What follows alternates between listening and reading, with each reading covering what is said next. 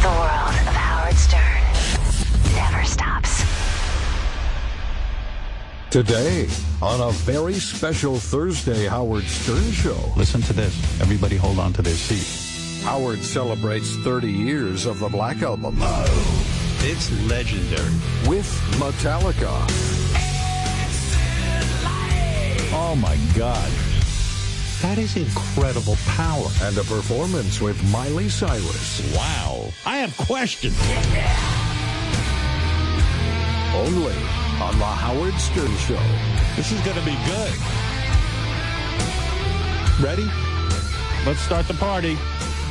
Now I lay me down to sleep. Never opened myself this way. Pray the Lord my soul to keep. Life is ours, we'll live it always. If I die before I wake, All these words that I'm just saying. pray the Lord my soul to take.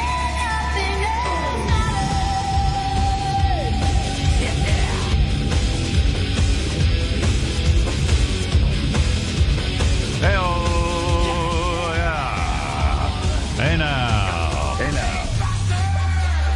Master. Master. Hey now. It's a heavy day today. It's a celebration. The reason we're doing a special show, well, one of the reasons we're doing a special show is that I was on vacation, and at the beginning of uh, the summer, everyone said, "Why don't you do a special show on Thursday with Metallica and Miley Cyrus?" And I was like, "Yeah, okay, no big deal," because I was all euphoric and uh, and I think I lost my mind temporarily. But uh, here I am. You know, it's very difficult, Robin. You don't realize the sacrifice I'm making to do a show at the middle of the afternoon. This is exactly when I'm usually napping in my bed. And yeah, I've, I uh, just didn't make it. You think you were sacrificing. I told you I can't do anything before the show, and if I do something before the show, it means I might be late for the show. Maybe this is a nightmare, is what you're saying. No, you know what happened uh, this morning? I didn't know what to do with myself because usually we do our show in the morning, and I was like, I said to Beth, "Let's go for a walk." We went out for a walk. It was pouring out all of a sudden. We got rained on like like buckets, and then um, we walked like four miles. I came home. I go, I can't do a show. I need to go take a nap. uh, this is insane. But I want to come through for uh, Metallica because, after all, it's the 30th anniversary of one of the best albums I've ever heard. When you when you think about that album, the Black Album, it really, I mean, musically, it's right up there with any any of the greats. You know, it's um, it's certainly the the heavy metal Sergeant Pepper's. I even hate to say heavy metal because I don't even think of it as like a metal album. There's some songs on there. They're just they're just they're almost classical. And so uh, it's the 30th anniversary, and I was like, yeah, I love those guys, and plus I owe them, as you know, Robin. I ruined one of their great moments as a band. They You've been paying back for that for a long time. The band um, it's one of the, legends actually in the business. Uh, this band was so committed to their music. Many times they were told to change. Many times they were told they couldn't be commercial. They were devoted to rock and roll devoted to metal. They had nothing to fall back on. And they stuck to their guns and they always made music the way they heard it despite whatever was commercially popular. They had a vision. And as they stuck to that vision, they broke through. They broke through the mainstream. And it was a triumphant day when one of their videos was nominated for a Video Music Award. As you remember, MTV was very big at that time. If you had a video on MTV, you were in the mainstream. It meant millions of record sales. And there they were that night on the MTV Awards to accept their very first big award in mainstream media. well, didn't media. you present So- the award? Yes, I did, and I sub- I decided to present it as Fartman. and as anyone knows, if you know any narcissists in your life, you probably never met one as big as me, unless you know Donald Trump.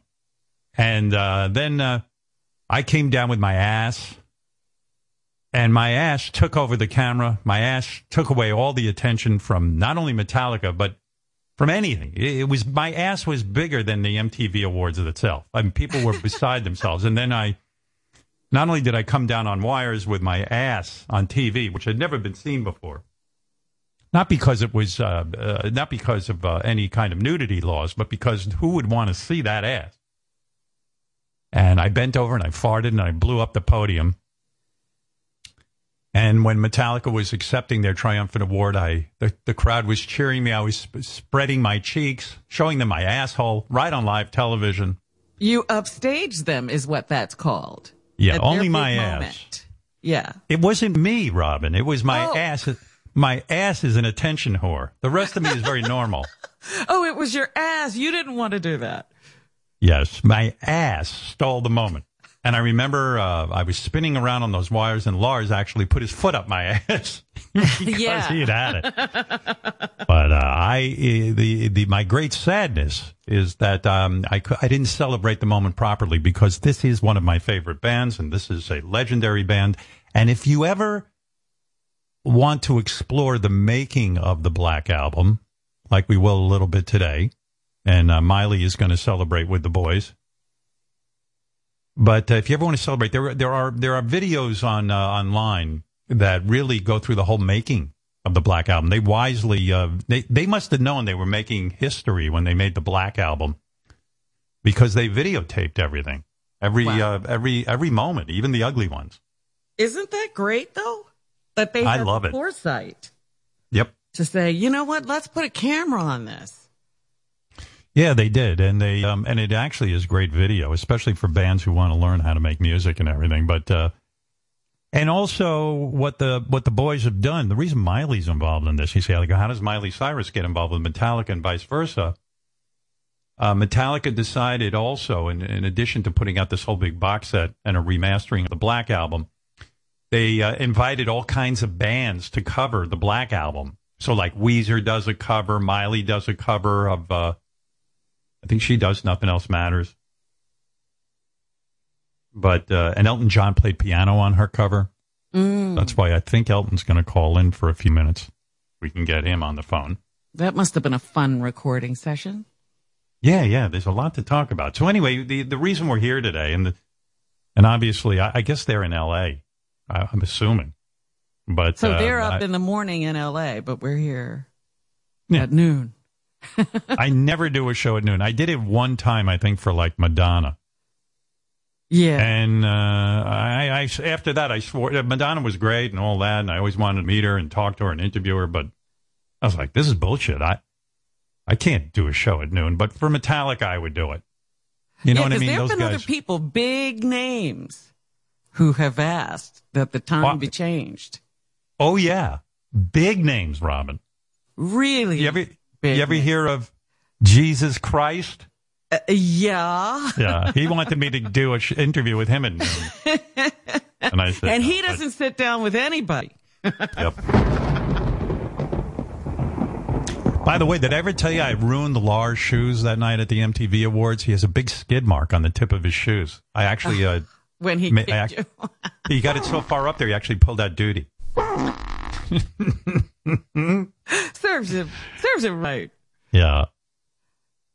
Uh, here's Daniel who wants to get a hold of us before we start talking to the gang. All right. Hey now. Hey, now, Daniel. Hey thanks now. for joining us. Hey now, Robin. Hey now. Hey now. Hey now. Hey now, Hey now. Eric. Hey now. Come on, dude. What? Are going to have one of the greatest living faces in your presence.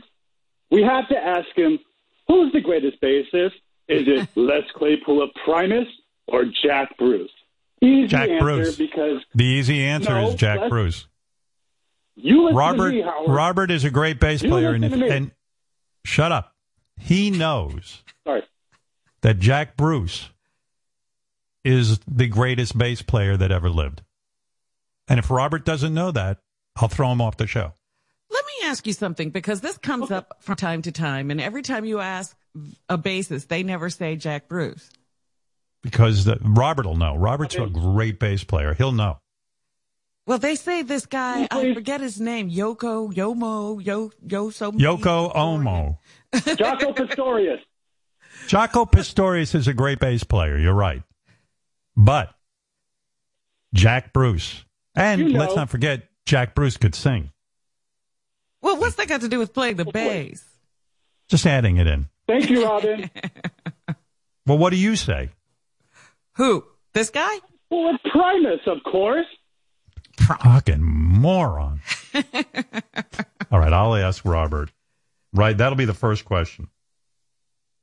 Great bass player. I'm not a big Primus guy, I guess. I don't know. It's not that I don't like them. I just don't know enough of their music. All right, Ralph. What up? Hey now. Hey, I just want to say good morning. This is fantastic. Hey. I, I think Not I for think me. you should do a show. It is day. morning for Ralph. I forgot. Yeah, he just woke up. yeah, I'm just having coffee. Uh, but you know, I got to say about Metallica, the first thing I always think of when when the band is mentioned is that time we saw them when they did the uh, with the orchestra at Madison Square Garden.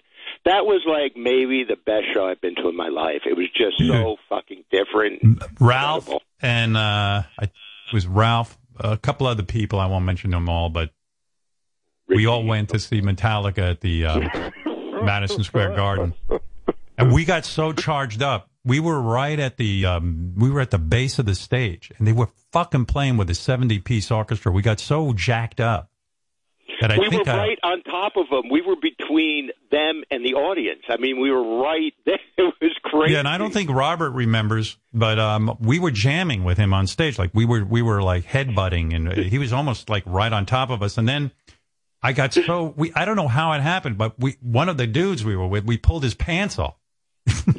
what? we did. Yeah, we took his pants off. His whole, he was naked. Uh, we got, we got crazy. The, the Metallica music Okay. makes. You know what? I got to say. I bet you Metallica and the Black Album have been responsible for more dudes getting into shape.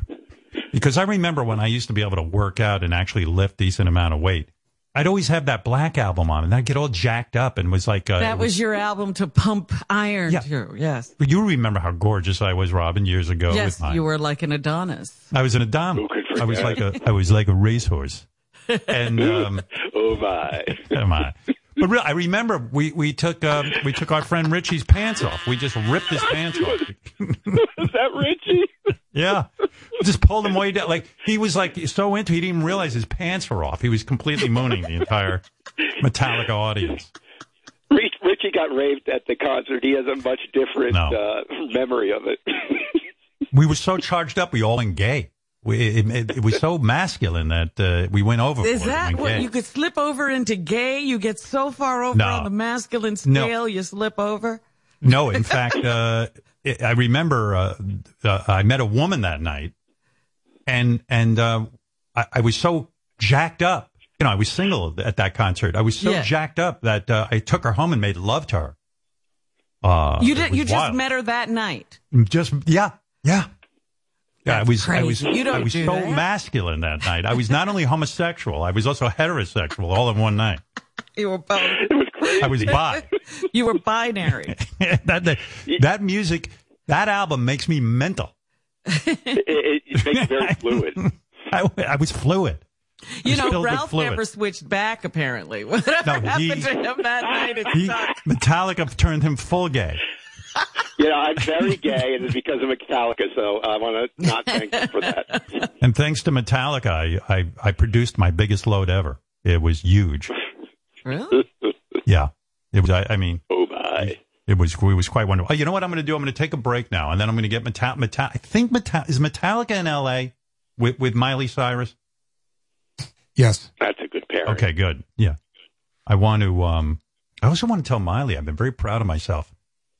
Like a lot of her videos, she's very sexual and always wearing hot outfits and, Or or practically yeah. naked? or, or sometimes naked, like in Wrecking Yeah. Ball. And um, I I really believe that if I, you know, as attractive as she may be, I think of her in a daughterly way. This is how much I've matured. That like I wouldn't bang her. I, you know, yes, I'd bang her mother, but not her.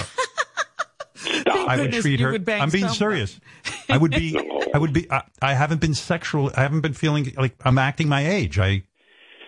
So when she's running around in those videos and her, her her boobs are practically hanging out, she looks super hot in them. You're just uh, watching them and thinking, I'm thinking about. You know what? I might have to lecture her and tell her to put some clothes on. That's how I've matured. you're not. All right, I gotta go, dude. Goodbye. Thank you. Thank you, Ralph. Yeah, we we started ripping off other dudes' clothes that night. Amazing. It was a big night. All right, so Robin, I don't know how that didn't all, make the press. I don't know how that stayed quiet. You know, I don't know because we did it in, at Madison Square Garden. Yeah. But, you know, I, people were riveted to Metallica. I guess they didn't see uh, my friend's pants coming down. That's how good it was, I guess. Nobody saw you yanking down a man's pants. He had a nice ass. I'll give him that. Nothing to be ashamed of. He's no fart man. Well, Robin, we celebrate. Today is a celebration, so we decided to do a show Thursday afternoon. We celebrate um, Metallica's great accomplishment, the 30th anniversary of the Black Album. I think one of the greatest albums ever made. It's uh, and I will prove that by um, presenting the facts. I will be like a lawyer. This is uh, the case of is the Black Album one of the greatest albums ever made? Well, it is, and For the um, defense, Howard Stern. I think this is uh, just one of the greatest albums. I mean, I, I can go through it song by song, which I probably will, but um, I guess live from the Los Angeles studios somewhere, there's Metallica standing by with Miley Cyrus, and you say, how did these guys get together? But Miley wanted to honor the 30th anniversary of the Black Album. Uh, let me. s- uh, Are they, are they, is the gang ready? Yes, we are. We are here. Oh, good. Let Good me see. morning. Hey. Good Wow. afternoon. Look- you know, this A Morning, rare good afternoon to you. This looks like a high school yearbook picture. I mean, uh, can- can you blow that up bigger, gang? I gotta, I really want to take this in. It's really Yeah, like we're, we're ready for our Miley TED Talks. You know, Four devils uh, and one angel. Yeah. the the guys in Metallica. First of all, uh, it is so beautiful. I think of Miley to, uh, of course, be part of this celebration of the 30th anniversary of the Black Album. But but the, the first question i i we must know: Why did you not? Why did Metallica not celebrate uh, the 15th anniversary of Hannah Montana by recording a Hannah Montana song? what happened cool there? enough. Miley didn't have our number yet. at Yeah. that time, Cool so uh, our, we were busy playing in Antarctica. I think I that blame weekend. management. she was a miter. But we Miley, will be this there is for the very 16th. sweet of you. No, I'm I it, I'm honored. I covered Nothing Else Matters a couple years ago at Glastonbury, and Lars was there, and we had met a couple of times. So this is totally as unnatural as it looks. It makes a lot of sense. This this predates this predates the album project actually, which is so cool because it's organic. hmm for sure. Well, but but you know, uh, Miley, as long as I've now known her, is is really been. She's been performing uh, covers of some really difficult, ro- you know, rock and roll legendary songs. Uh, were you guys aware of that? Of like when she did, um, she did Black Dog, and I was shocked when she did it. I'll, it, it- Hey, mama said the way you move, I'ma make you sweat, I'ma make you cry. You and the cues. right? Come on, that's nice. Oh, Howard loves this. It's epic. Shake that thing. That's a difficult Fuck yeah, song to that's sing. incredible. Yeah, Yeah. Hitting So- those so she- notes. So she's got She the belongs chops. in rock. I mean, yeah. She's got the. She's The got balls. The, she's I got. got the balls, Yeah, Stern. She's covered that one too. She's got Oh, the she's got the growl. She's got the growl up there, and the. It just sounds supernatural. I've heard, yeah, Yeah. plenty of other stuff, zombie and a few other things, and really awesome. I, I, I think she's Approved? making the right moves. You know, she's, uh, you know, making that transition into, uh, you know, uh, a extremely, extremely respected singer. Yeah. We actually have an announcement to the. Uh, we were gonna maybe wait a little bit longer in the broadcast, but uh, Miley's actually joining Metallica. Yeah. Isn't it right? Um, My, my yes, Metallica. this is, uh, Finally my- yeah, found a that's right. singer. We've been looking for 40 years. We started out. That's right. We started out looking for a singer. Metallica. James Mild- wanted to play guitar, and James was singing to kind of for the first few months just to keep it going, so we could get out of the house and have First some few fun. and Well, uh, he's first still singing, but uh, all that's in the past now. First of all, Hello, there world. are this is the new lead singer. There, there are so many similarities. Well, first of all, I, I'm gonna I'm gonna talk about Miley behind her back, but Miley's difficulty in life, it, not that it's a difficulty, but she really, as a kid, was put on this Disney show, Hannah Montana, and if and and in a way, it was harder for her to prove her rock and roll credibility and the fact that she's a bigger singer than than just pop music. Um, uh, uh, unlike Metallica, who you know, you guys had your childhood and you could form your own sort of vibe and what you wanted to do. Uh, On the other hand, can you imagine uh, being like a seven-year-old or a nine-year-old? I don't know how old you were when you started Hannah Montana, Miley, but it was young, and and so you don't really get to form your rock and roll identity if that's what really is living inside of you. You know what I mean? Well, the one thing I will say is rock and roll the the thing that I love right now is that it's really focused on my music, focused on the vocals, but a lot of rock and roll is also about making people talk, you know, and and question and say something. And so that's why I, I had originally covered Nothing Else Matters. And the reason why I think it means a lot to me doing this now with Metallica because I think there was a lot of judgment. Kind of what you're talking about is me breaking out of not the fear that I would have of what would change if I made the music I really wanted to, but the judgment from the outside of not being looked at as a credible artist because of where I came from. And so when an artist or a band like Metallica kind of validates my transition and not just by saying you belong here, but by following through and, and having me perform today with them, with you. It just, it kind of validates everything that I'm doing, which again, I don't always search for, but it definitely feels good to know that I am, because there was a kind of rocky transitional period for sure where a lot of my fans, um, they feel dis, you know, you kind of couldn't win. They would feel disappointed. Like by me leaving a certain identity behind, I would leave them too, but it's been kind of this journey of taking them along with me. And the way that I've been able to do that before transitioning my own music was by doing covers. Um, so Party in the USA is still in the set. We Can't Stop's in the set, but right before it, I just did, uh, Joplin's Maybe at BottleRock and to introduce my fans to that music too and, and show them that they can still kind of have it all. And I want to have it all too. I want to be genreless, you know. Yeah, no, I, I I, love think it's that. great. I do too. I love it, and um, and and and really, uh, it's funny. Metallica, in a way, when we celebrate the Black Album as we will today, uh, some of the Metallica fans were like, "The Black Album's a betrayal." Uh, there's love songs on there, but to me, in retrospect, the Black Album is a breakthrough album. The band was never more musical and and and more. Uh, it's a mind blowing album. I want to say too that Miley. Now you covered for charity. Um, you covered this same Metallica song, but, but Elton John plays piano on it, and um, and and that I thought that was beautiful too. Uh, and on and with us right now is just Elton John to say hello. This is really quite star studded. Metallica, Miley Cyrus, and Elton John. Elton, are you there? Oh, there he is. Look at you. Oh my god! Hi guys. Hi Miley. Hello, Great to Elton. see you. How you doing? Hey. Great. Elton, I'm no mind reader, but I think what you're saying to yourself right now, if I'm correct, is God, Howard looks younger and more youthful and uh, more more wonderful than ever. I'm sure. Uh, Yeah, the no. miracle of gauze. Yes. yes. Elton, talk to me about uh, Metallica for a second. You, you, um, for charity, you, you are putting out a new album too. And this song that you did with Miley appears on both albums. It appears on Metallica's album, it appears on your new album. Um, working with Miley and playing piano to a Metallica song, people would naturally think, "Oh, Elton John doesn't play a Metallica song," but this is this is kind of an Elton John song. It's a beautiful uh, piano piece you do with this song. Well, it that idea came from Andrew Watt, who pl- produced the track and played guitar on it, and he said, "I want you to start the song and finish the song because I don't want it to start with the guitar because that's how the original record started." Um, and I just thought, okay. And I did it via Zoom in London, and he was in LA.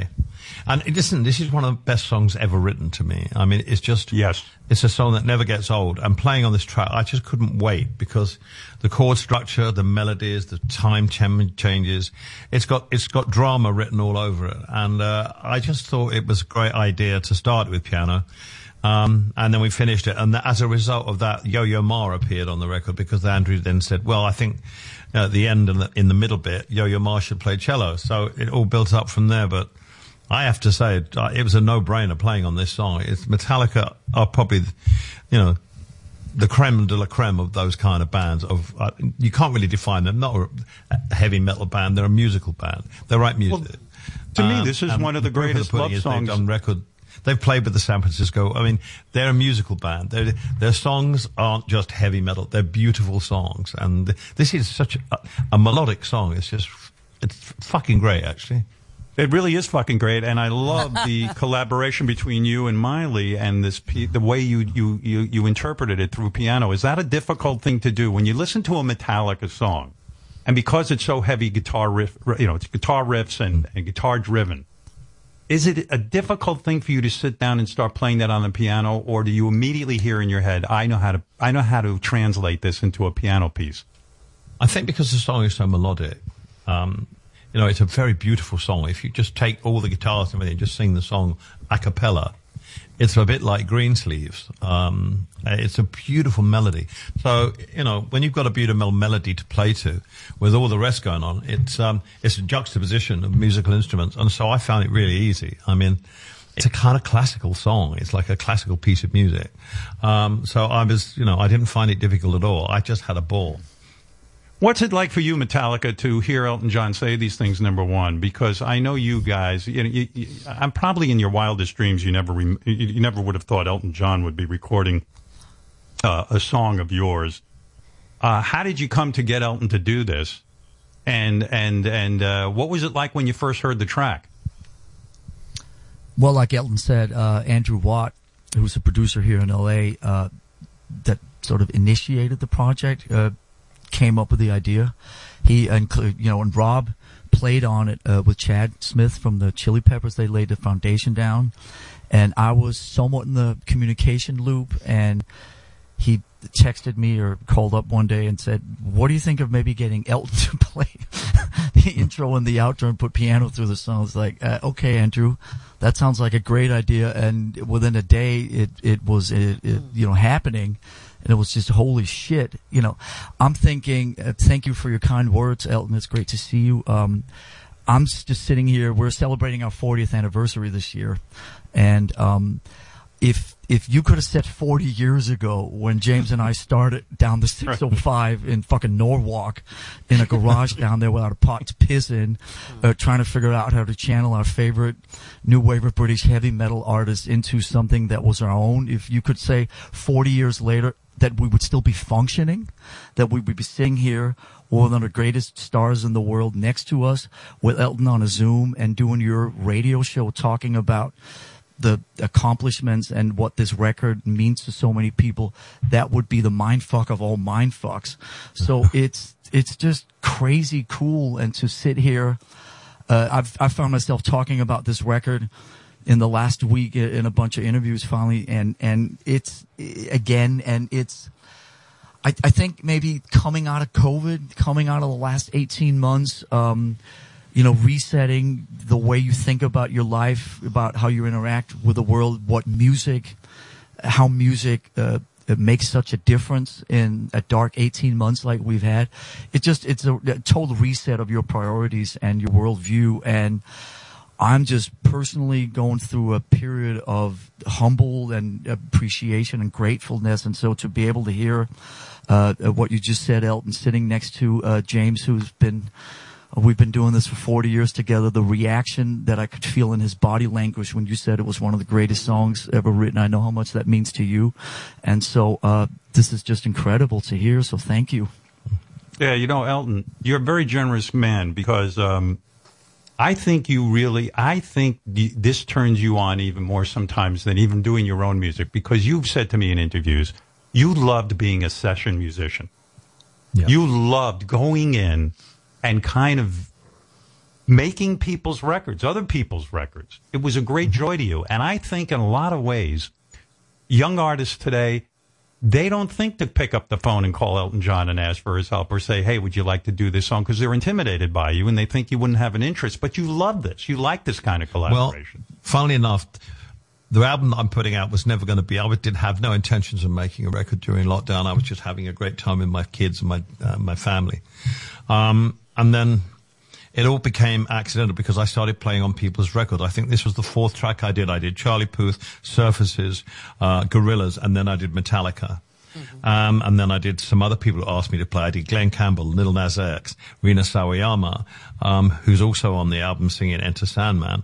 Um, and I became a session musician again. And then when I did Lil Nas X and Glen Campbell, I ended up in uh, uh, Abbey Road Studio 2 44 ye 54 years before that, I'd just played piano on the He- Hollies. He ain't heavy. He's my brother.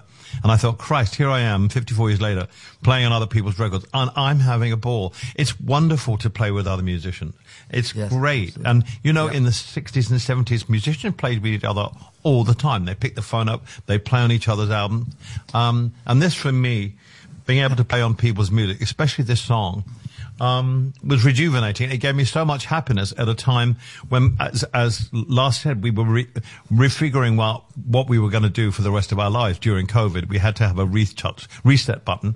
Um, but out of that came this song and, and, and, and consequently I have an album coming out and, and music, you know, heals people. It really does. At times when people, the chips are down, people turn to music and they turn to sport or whatever, but music especially. And this song is just a song that I don't know. You can hear it any time and it brings you joy. It can bring you sadness. It's got everything, every component of a great song is in this lyrically and musically. So it was one of the inspirations for me doing my record. So I'm very grateful. You know, uh, Elton, I know I only have you for a few minutes, and then we're we're going to get on with this celebration. Miley's actually going to perform with Metallica, but um, I, I, I, I Let me everyone about Miley. Can I just talk about Miley? Yeah, let's talk about Miley. Well, let's talk. First of all, Miley is. I say this about Miley. Miley is a great singer, and Miley is a great rock and roller, and she's gone through a lot to prove to audiences that she can really rock with the best of them. I take great joy when I uh, look at Miley's videos. And underneath you read comments like, wow, Miley Cyrus can really rock. Man, she's got the chops, blah, blah, blah, blah, blah. It's, um, it's, uh, but it's been a rough road for her to prove herself in a way, right? She had to. She doesn't have to after, uh, I mean, she did some stuff at the uh, Whisky. She did uh, Zombie.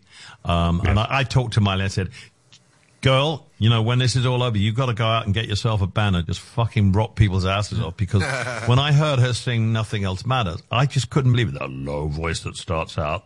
And then it just astonishing, her voice. And, you know, she's probably the best rock and roll singer out there without question. Elton. Agreed. It's been frustrating. I know it's been frustrating her because she can't because of COVID, but she's been itching to do this kind of shit for a long time. And now she can. And people are just going to be blown away by this. Thank you so Yeah. much. And also, can I say the uh, at the Chris Cornell tribute uh, two three years ago, where there was a lot of star power in that building, one A-lister after another, uh, and great, just great, you know. Uh, pool of musical talent. Miley stole the show, uh, hands down, and that was the, the talk of, of the event afterwards. I mean, Thank you you tore so that much. shit up. Thank Yeah, what'd you One do thing- there, Miley? You say hello to heaven, right? Yeah, and two drink Yeah. minimum.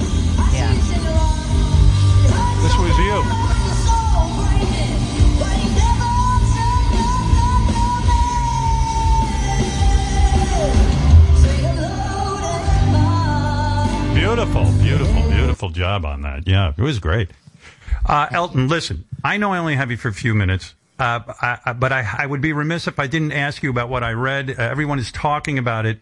Your friend Ed Sheeran uh, recently gave you a gift of a giant penis uh, statue.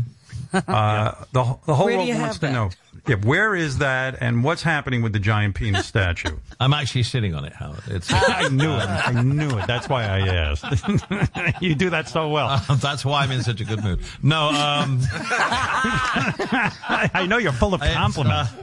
yeah, yeah um, it's up in, it's hidden away. We were, I was going to put it in the garden, and the David said we have two young boys, and I thought, yeah. so it's, it's hidden away it in the office. my in my office somewhere, which they don't go to. Um, Elton, look how things have changed. I mean, here you are. You got a giant penis for a uh, gift, and, and and here you are, responsible father, putting it away somewhere so that the kids won't see it. I mean, who would have thought? Who would have thought? Who would have thought? In the old days, it would have been on display. We'd have been eating and snorting coke off it. Okay, Right. Yeah. Yes. Who was the penis been modeled after? Do we know? Do we know whose penis it was? But uh, I have no idea, but um, I don't know. It might have been Who Andrew made Watt. it? You know, Andrew Watt talks about his penis all the time, so it could well be his. The- the- does the does the maid does the maid polish it, or is that inappropriate? I I, I wonder. Uh, I, I haven't talked to the maid. She always comes out looking very happy when she's in that room. So um, who knows? How big By is the this way- thing? Oh, How big is big. it? It's bloody big. It's about that tall, huge, and that thick. Um, so you know, you know, if I had to buy a gift for Elton John, I, I would never, that, I would never think to to buy something like this. I would. I, I, Oh, Howard, is- you would. Come No, on, it- don't be. Give yourself some credit. it- it- does it have balls or uh, no balls? Being a prick for yourself, you could easily buy a prick for someone else. Uh, but uh, no, It has Elton- balls, yeah. It does have balls. Thank God. It does. Um, Elton's new album, The Lockdown Sessions, is available for pre-order wherever music is sold. Um, and you, uh, you know, it, it, it's a it's a conglomeration of all kinds of things that Elton's been up to. I guess all all during COVID, right? I mean, this is this is how it all Yeah. came about. As it never meant to be an album. I, I, I, was in lockdown. I came from Australia. The last show I did was 7th of March 2020. Came to LA. It started lockdown. I met Charlie Puth in a restaurant. He said, I live near you. Let's write a song. I went up to his house, wrote a song. Next day I went next door to my publisher's house and did the Surfaces track. Came back to Gorillaz and, and the Metallica track, Rina Sawayama, Glen Campbell, Lil Nas X, and It's a Sin with all, uh, years and years. And I thought, fuck, I've got an album nearly here. So I went to LA and worked with Andrew for five days and uh, six days, and we did uh, Brandi Carlile, um, Stevie Wonder. Talk to me about Brandi Carlile for a second. She did a concert for us, uh, exclusively for us over the summer. She does a cover of Madman Across the Water. Have you heard it? I have indeed, yeah. She's been a friend of mine for 18 years. She wrote me a letter and said, "I've been- I'm a fan of yours. Would you play on my record? And I said, absolutely. So we've been friends ever since. So she did a track. Stevie Nicks did a track. I wrote one song with Eddie Vedder and two songs with, with Eddie Vedder. One for him, one for me, because he's got an album coming out. And then I did um, Young Thug and Nicki Minaj. How about that?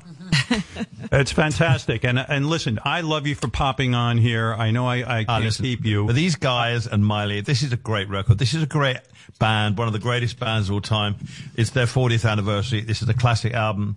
It's a no-brainer to come on and pay tribute to people like that. And, uh, you know, it's the nicest thing about it is after all this time, it's hard to be in a band. You know, they're different personalities. These guys are still together. It's like you two. I admire that. I, you know, because it's the hardest bloody thing in the world. And uh, they've survived, I'm sure, many ups and downs, as I have as a solo artist. But it's much harder as a band. So kudos to Metallica. They are one of the greatest bands of all time. That is a miracle. You're right, Elton. The band that can stay together. This band has had its troubles, and they and they and they work through them. Even the right guys with the psychiatrist, the whole thing. I mean, it, it really it's it's it very few bands. because bands they love each it. other. Because they love each other, and that's very, very rare, and and very, very touching. Elton, I am so honored that you came on today. I want to thank you again, and I will be mailing you a giant marble anus for your garden. Anus, yeah. An anus. That's Is it go with the Uranus or not? Uh, it's Uranus. Yes. Plastic And, uh, you are I, I can't wait to get that in the post. From one asshole to another, okay? That's right. No, no. Listen, uh, Elton, I can't thank you enough. Uh, the great Great Elton John, you, Elton. who Thank you.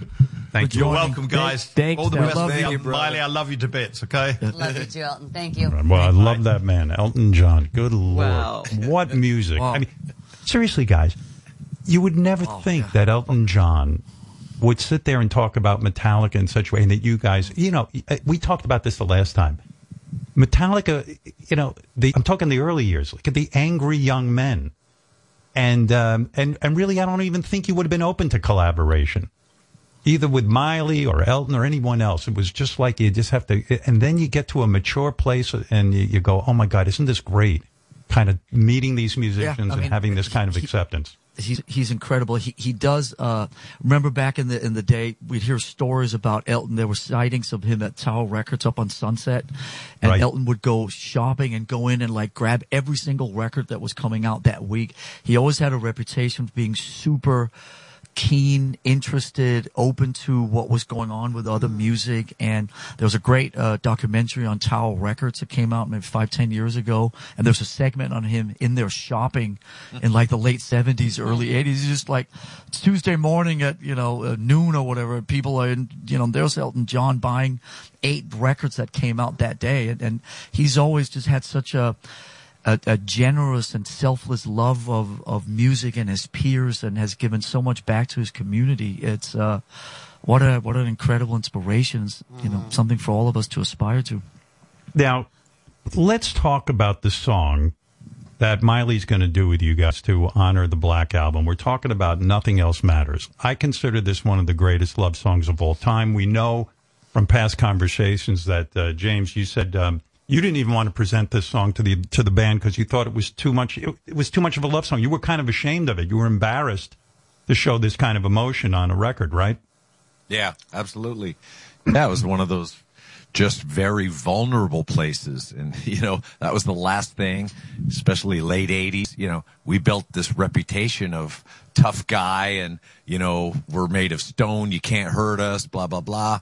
And this is one of the most vulnerable things. And obviously the, the tough armor that you put on is protecting a yet a you know the tougher the armor the bigger the heart you want to show and but you're afraid to. So i was i was shocked when bob rock and lars both said that is beautiful. That's an amazing song.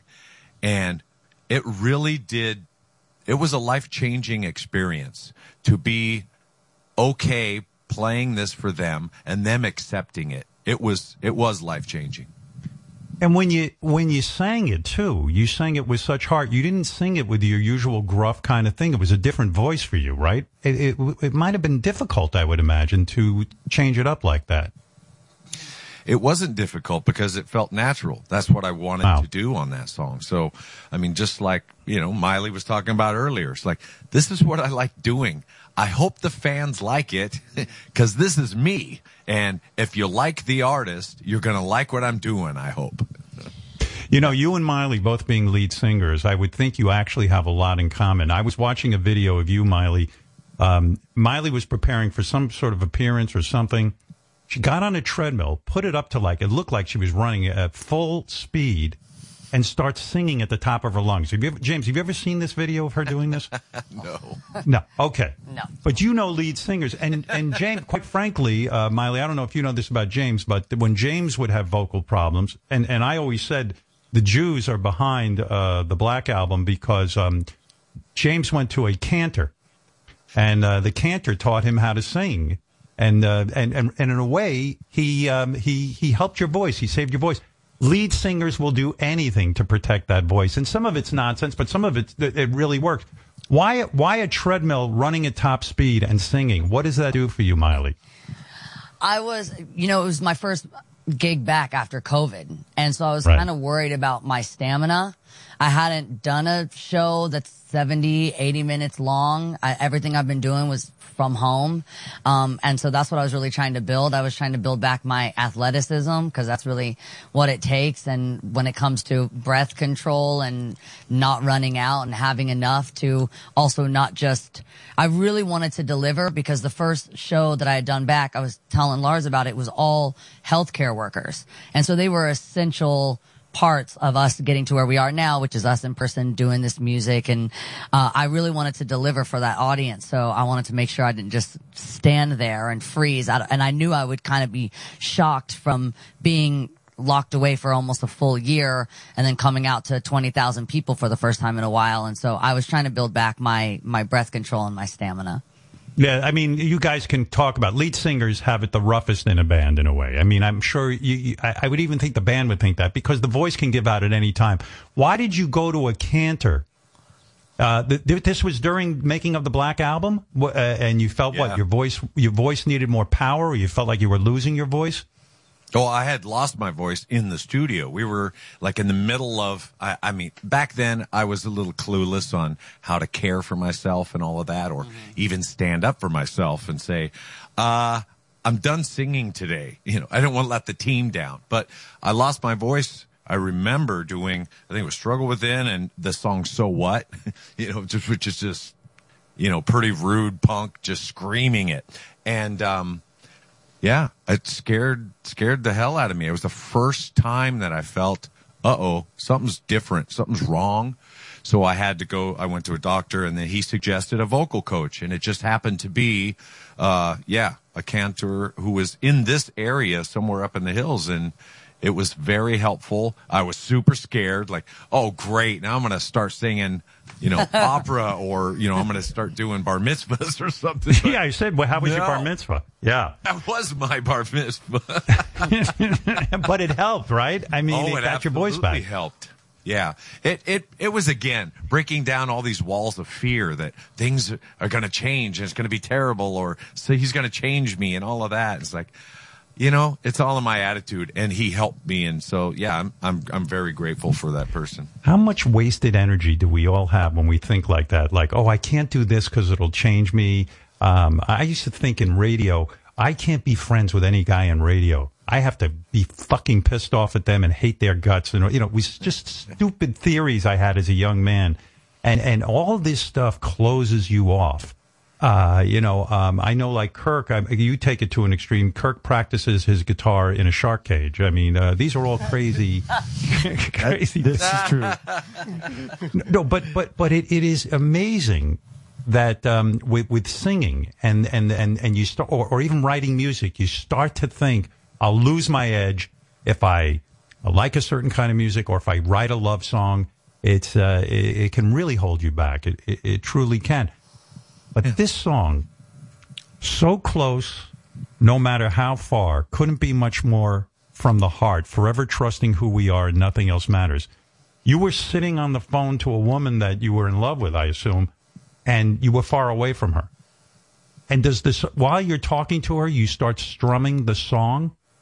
Is that, is that true? I don't know. I don't remember. My memory's so terrible, but I do remember being on a phone call and just sitting there with a guitar, which was kind of normal. And because it's all open tuning, it's E and then the bottom three strings just going back and forth. And all of a sudden, hey, there's a, that sounds okay. There's a melody here. And then, you know, for me, guitar pieces or parts that I love are they have a rhythm going in the background and then there's a melody on top of it, you know, almost, you know, classical stuff. So it just happened and then it just went from there. It's not me. It, it came from somewhere else. So grateful to be the, the, the person it came through, you know? Yeah, but do you think of this woman when you sing the song? Uh, do you, I mean, uh, who, or is it, is it like th- that, that's not there anymore? It's not there anymore. I'm not ashamed of it. I'm not, it, you know, it's one of those things. It was part of my life growing up. It was a relationship, you know, there's been quite a few relationships, uh, that I've learned from, and that was certainly one of them. When you wrote the words, never opened myself this way, life is ours, we live it our way. All these words I don't just say and nothing else matters. In other words, it was freaking you out to be this in love. That you were away on the road and you missed this woman so much. This has never happened to you before. You were never able to open your heart that way. hmm Right. Wow.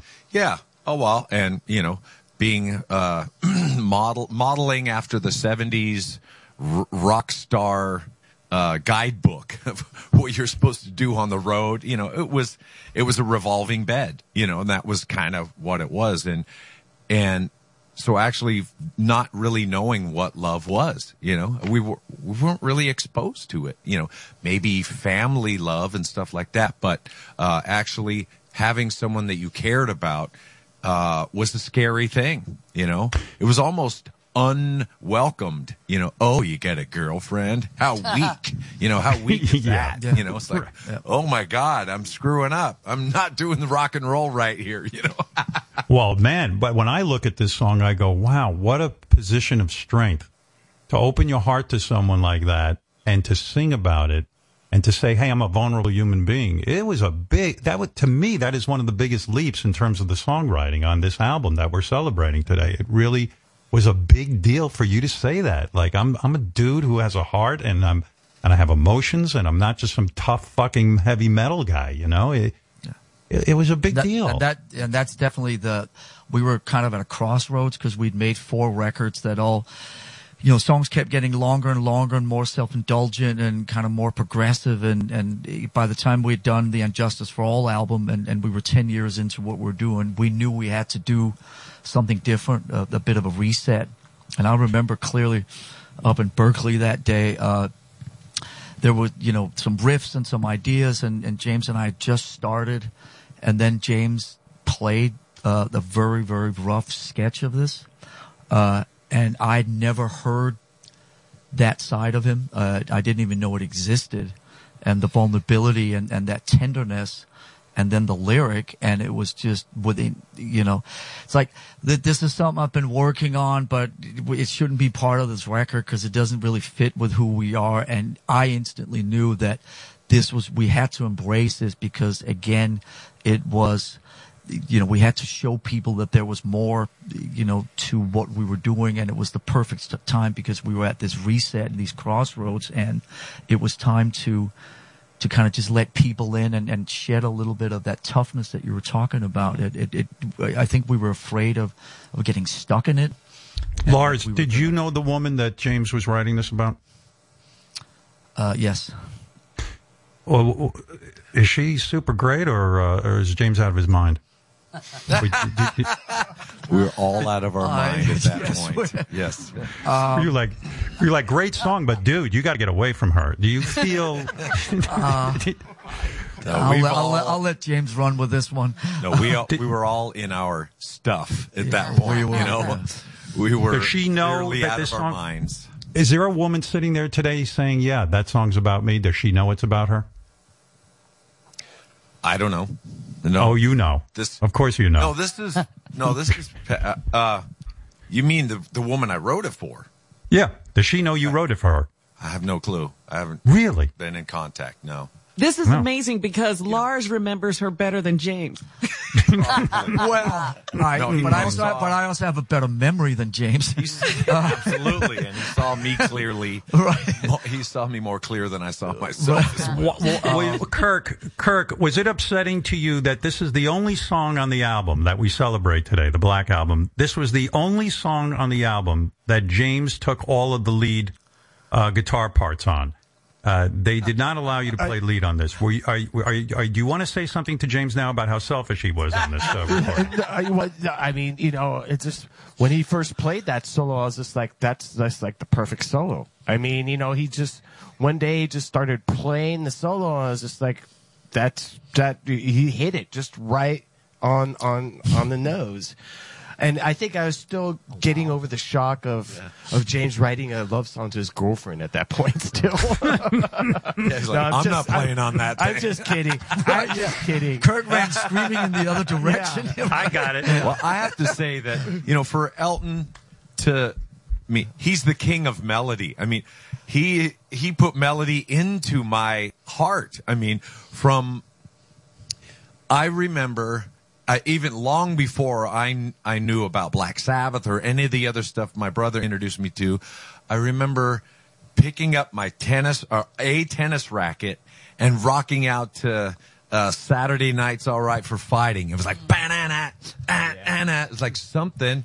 It's like he created melody in me. So for him, for for Elton to say this is one of the most beautiful songs and the melody is amazing, my heart is so full right now from Elton. So uh, um, I hear you. everything feels great right now. I am so glad. I, am so glad to hear you say that because as he was saying it, I got emotional because I really do. No, I, you know, and you know how I love your band, but I believe this is one of the best love songs ever written. I really, truly do. Miley, who, when you are now being asked to do this song, and you know the importance of this song to the band, um, who do you sing it to? Do you do, do, you- do you just kind of sing it, or do, or do you have to have someone in mind?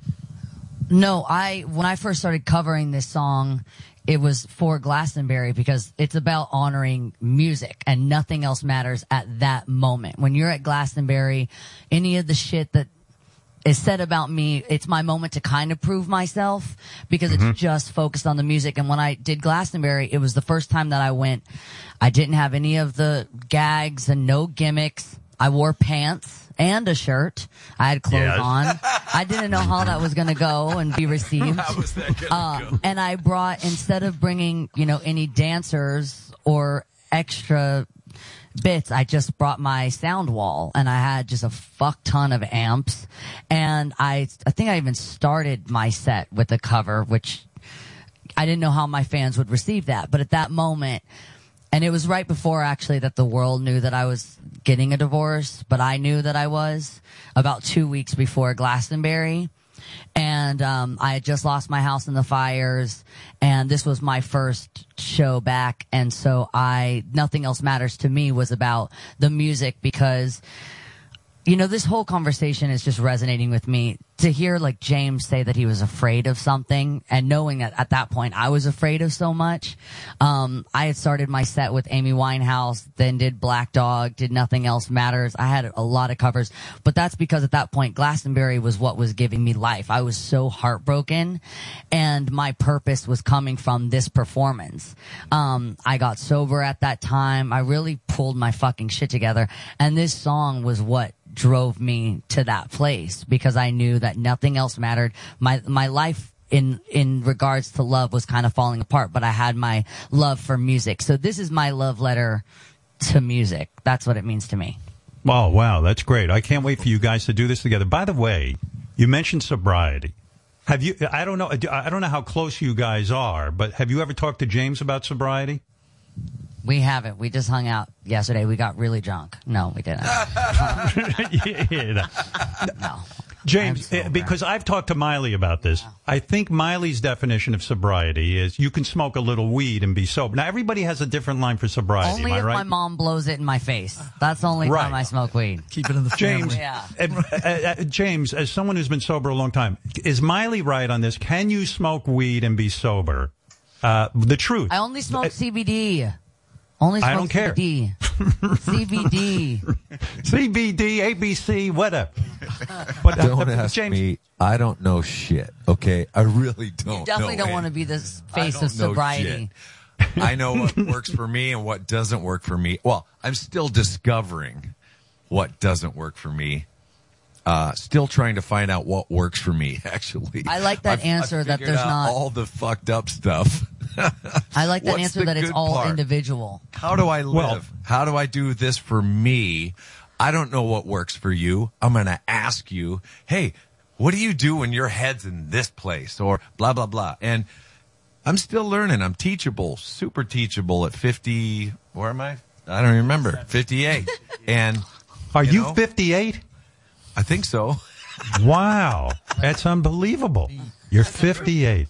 Go Yeah, figure it out. 63, No, I ask so about do math. sobriety because I think Miley. And by the way, Miley, I want to compliment you. Your outfit at Lollapalooza, you had that Gucci outfit on. Yes. Uh, yeah. Very, very attractive. Now listen, I, I complimented myself beforehand. I, I, I, I look at you in a fatherly way. When Oh, you put I on these heard. thi- yeah. When I, when I, I'm telling you, I mean, your mom, no. Your mom, I would do in a second if she'd have me. Oh, I, Have you guys met Miley's mom? No. no, you don't want your mom with Metallica? No, no. I just No. played BottleRock, and I went on at the same time as Guns N' Roses, and they were asking me if I was worried about that, and I said, no, you know, different audiences, no one's going to be divided. My mom goes, except for me, but I'm seeing GNR, and I never saw her for my entire show. My mom is a groupie, not my groupie, but yeah, so she she only comes to these festivals so she can see the bands that she likes. I see. So were That's you why I go afraid to to introduce? too. were- Were you afraid to introduce her to Metallica? I mean, these guys, uh, you know, they're very masculine. Uh, who knows what they would do with your mother? It would be No, but I was would- telling them when I was on your show the first time, I couldn't find my mom, and all of a sudden I heard her country ass in all the speakers around the building, and I'm like, where is that coming from? And she was sitting there doing an interview, which should never happen again. Right. Well, look, guys, I think this is great. Now, let me be clear on this, and maybe I have it wrong. When Miley recorded this song for your for your album, you know, and and it's a it's a thing for charity. We'll get into all that, but um, when Miley recorded it, you guys, um, i- i- you know, she did most of it with Elton John. I know Robert, you were on the track and everything, but I don't, Miley, you've never actually performed this track with Metallica, have you? No, I think actually, Robert, you were there cutting right before or right after I was doing vocals. You were over at Watts. Yeah, yeah. Um, Andrew had asked me to play bass on it, and uh, and I thought it'd be an honor. Um, it, it, Elton came a little bit after, Mhm. and that was Oh. really icing on the cake. Um, It just kept getting better Wow, he's and like more the core layers. of the song, though. How'd Yeah. you guys do that? Andrew, uh, Andrew, pretty much. You know I recorded basically to a click track because Yeah. they were like, we don't know who's going to be on this song. Right. Oh my so I did God. this in my home studio, um, and basically to pretty much a click track. Uh, and Explain they- to the and audience then- what a click track is, well, Miley, why- because we it don't was understand. basically It was basically just time with no instrumentation and no, yeah, Oh. basically, and no music. and what, you know, usually he overpromises and does deliver, usually, but he was saying, yo, Yo Ma's gonna be on it, Elton John's on it. I'm like, this is not happening. Well, I'm just gonna do my part because I told Lars personally that I would. Right. And I'm gonna know that I did my part, but none of this is happening. And I know Miley. y'all weren't really playing on it, so I didn't know what was going to happen. And then it, it just, one piece kept coming together every single day. But we also have to hang on. We also have to throw some love to Chad Smith. Yeah, Chad. from the Red Hot Chili Peppers, who played the drums on it and is insane as always. And I, as he gets older, he gets more and more youthful. And I don't even know how the fuck he is doing. He what played he's a lot doing, on but, Classic Hearts. But Robert and Chad, you, did you and Chad play together? Actually, I played. Uh, I think I, I don't recall. Maybe I played just after him. But what the beauty of this thing was, we all um, were feeding off of Miley's vocal, and that's what inspired us, and and uh, kind of drove us into this this place. You know, with our instruments and channeled that energy. So it was Miley's voice that inspired us to deliver that performance that you hear on that track. From myself to Chad, I think this is one of the best. No disrespect to the Chili Peppers, but Chad really stepped up. He he played this song like a badge of honor. And I was I was there, I saw it, and it was a beautiful moment. And I think it's one of the best tracks he's ever recorded. Oh wow! So with all I don't, that, uh, but I, Robert, I don't understand how. Uh, uh, and to Miley's credit, I don't understand. And James, as you as a singer, how you sing to a click track. I mean, if it's just click clock, click clock, going back and forth. I mean, and you're singing a song, I I would want to hear some guitars or drums or something to sing to. It, it, it- that seems some melody on there. That Watt was in the room, and Watt had an acoustic, and we gave whole notes, so just strumming each note before on the click track to give me a pitch reference. That's good. But pretty much nothing. Uh, I have a video of it because it was kind of so ridiculous. Um, how because this song, I mean, for Robert to say that, but really when I play it, and sometimes we even do it this way too with our timing because especially as it kind of all starts to resolve, it's not super structured because there's so much emotion to the song that as the song it kind of falls apart in this nice way, which is kind of impossible to do to the click track because the point of a click track is for it to be the in perfect time. Um, and so to find that feeling of kind of the song, it, it needs to fall apart because of what the lyrics are. And, um, that, that was a bit, I mean, it wasn't really challenging because I know the song so well because I've listened to it so many times. Um, Well, it, it sounds incredibly difficult, and uh, and I, I want to tell you something. Based on what I'm hearing, I'm going to send all of you a giant penis statue because uh, you you deserve it. You really do. Thank you. Uh, I by the way- already have 16 of them, but I'll take a 17th. I didn't know you had 16 uh, uh, penis statues. Big dicks in the your- house? Hell yeah. Yeah. Robert, did you hear the discussion before you guys came on? We asked who is the greatest bass player of all time, and of course you agree with me that it was Jack Bruce. Am I correct? my Hell no. Jack Bruce is amazing. It's Robert Trujillo by far. No, I'm not counting Robert. I'm talking about in terms of the history of bass players that you know that you've been influenced by. Uh, you know, and- and- am I correct? Why are Well, you Jack- feeding him? Let him tell you who it is. Because I because he needs to agree with me. He needs to. I agree with you, Howard. I, I, I agree with There you you too, go. Howard. I'm a, I'm a big Jack Bruce fan, so I think he's definitely But up there. Robert, who who would you put up there at the top?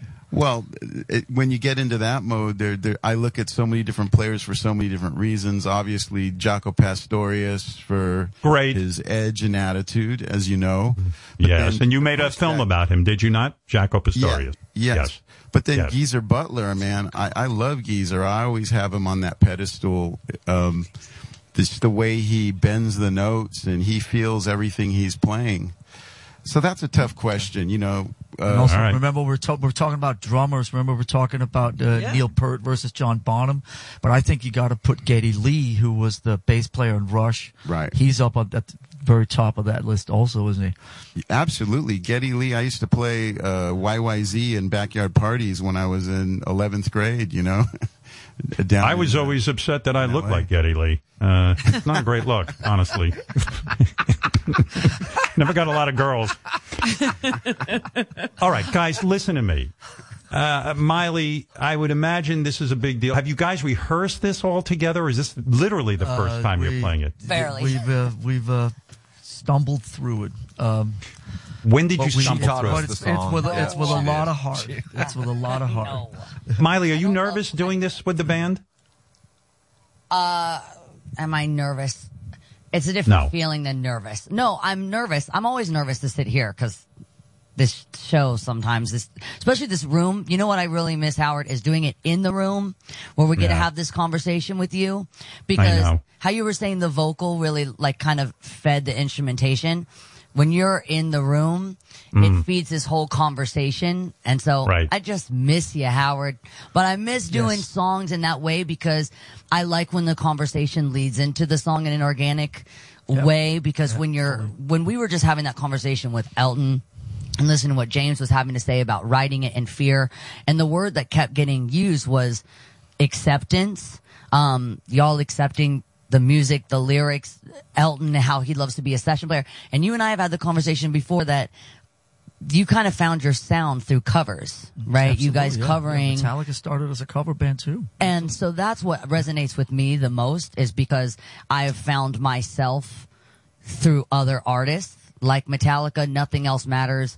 You know, Angels Like You is a song I did with Watt, which is my pop rock version of a, of a song like Nothing Else Matters.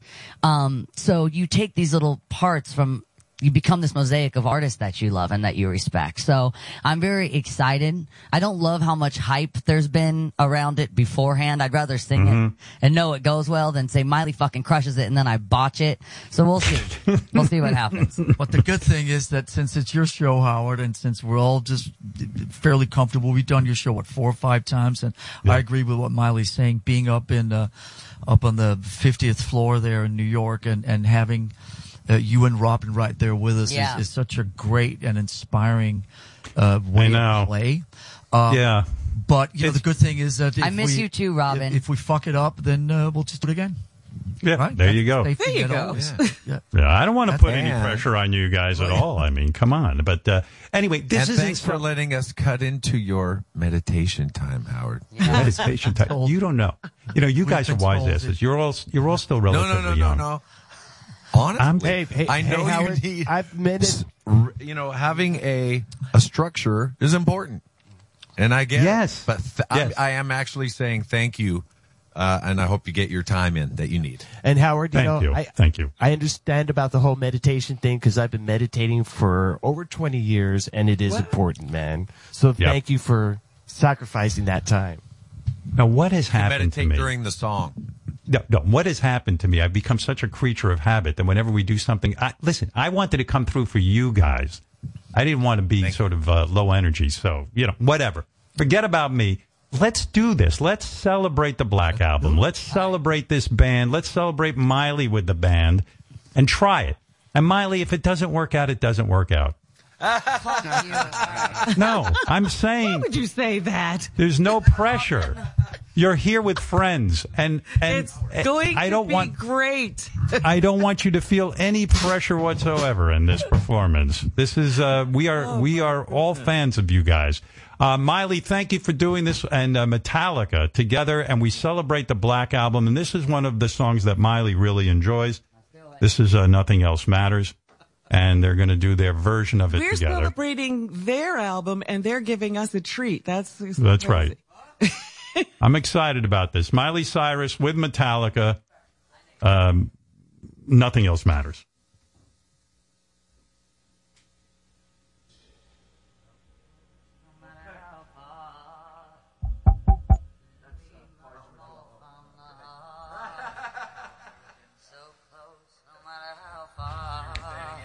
Miley's uh, changing into a Gucci outfit. What song are we doing? What song are you doing? uh oh. you guys know how to do this. Come on. Here they go. Saturday night.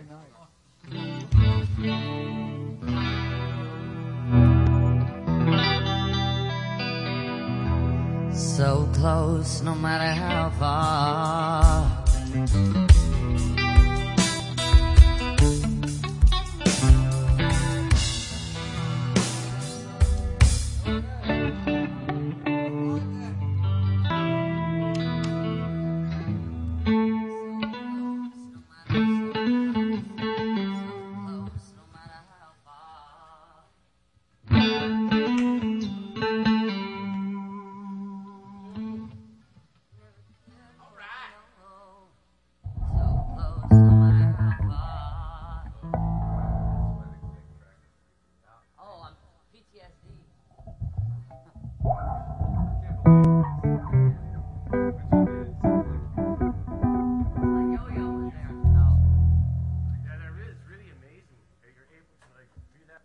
Listening to uh, just whatever those guys are doing over there. Yeah. I like I like hearing the warm up. Well, they're having a discussion too. Something's going on. What's going on, James? We're back. Oh, here they go. Okay. I feel like uh, I'm spying on them or something. how to do it, how to get it done. All right, let's do it. For sure. Guys ready? The trauma. Messed it up already. Can you turn that click down?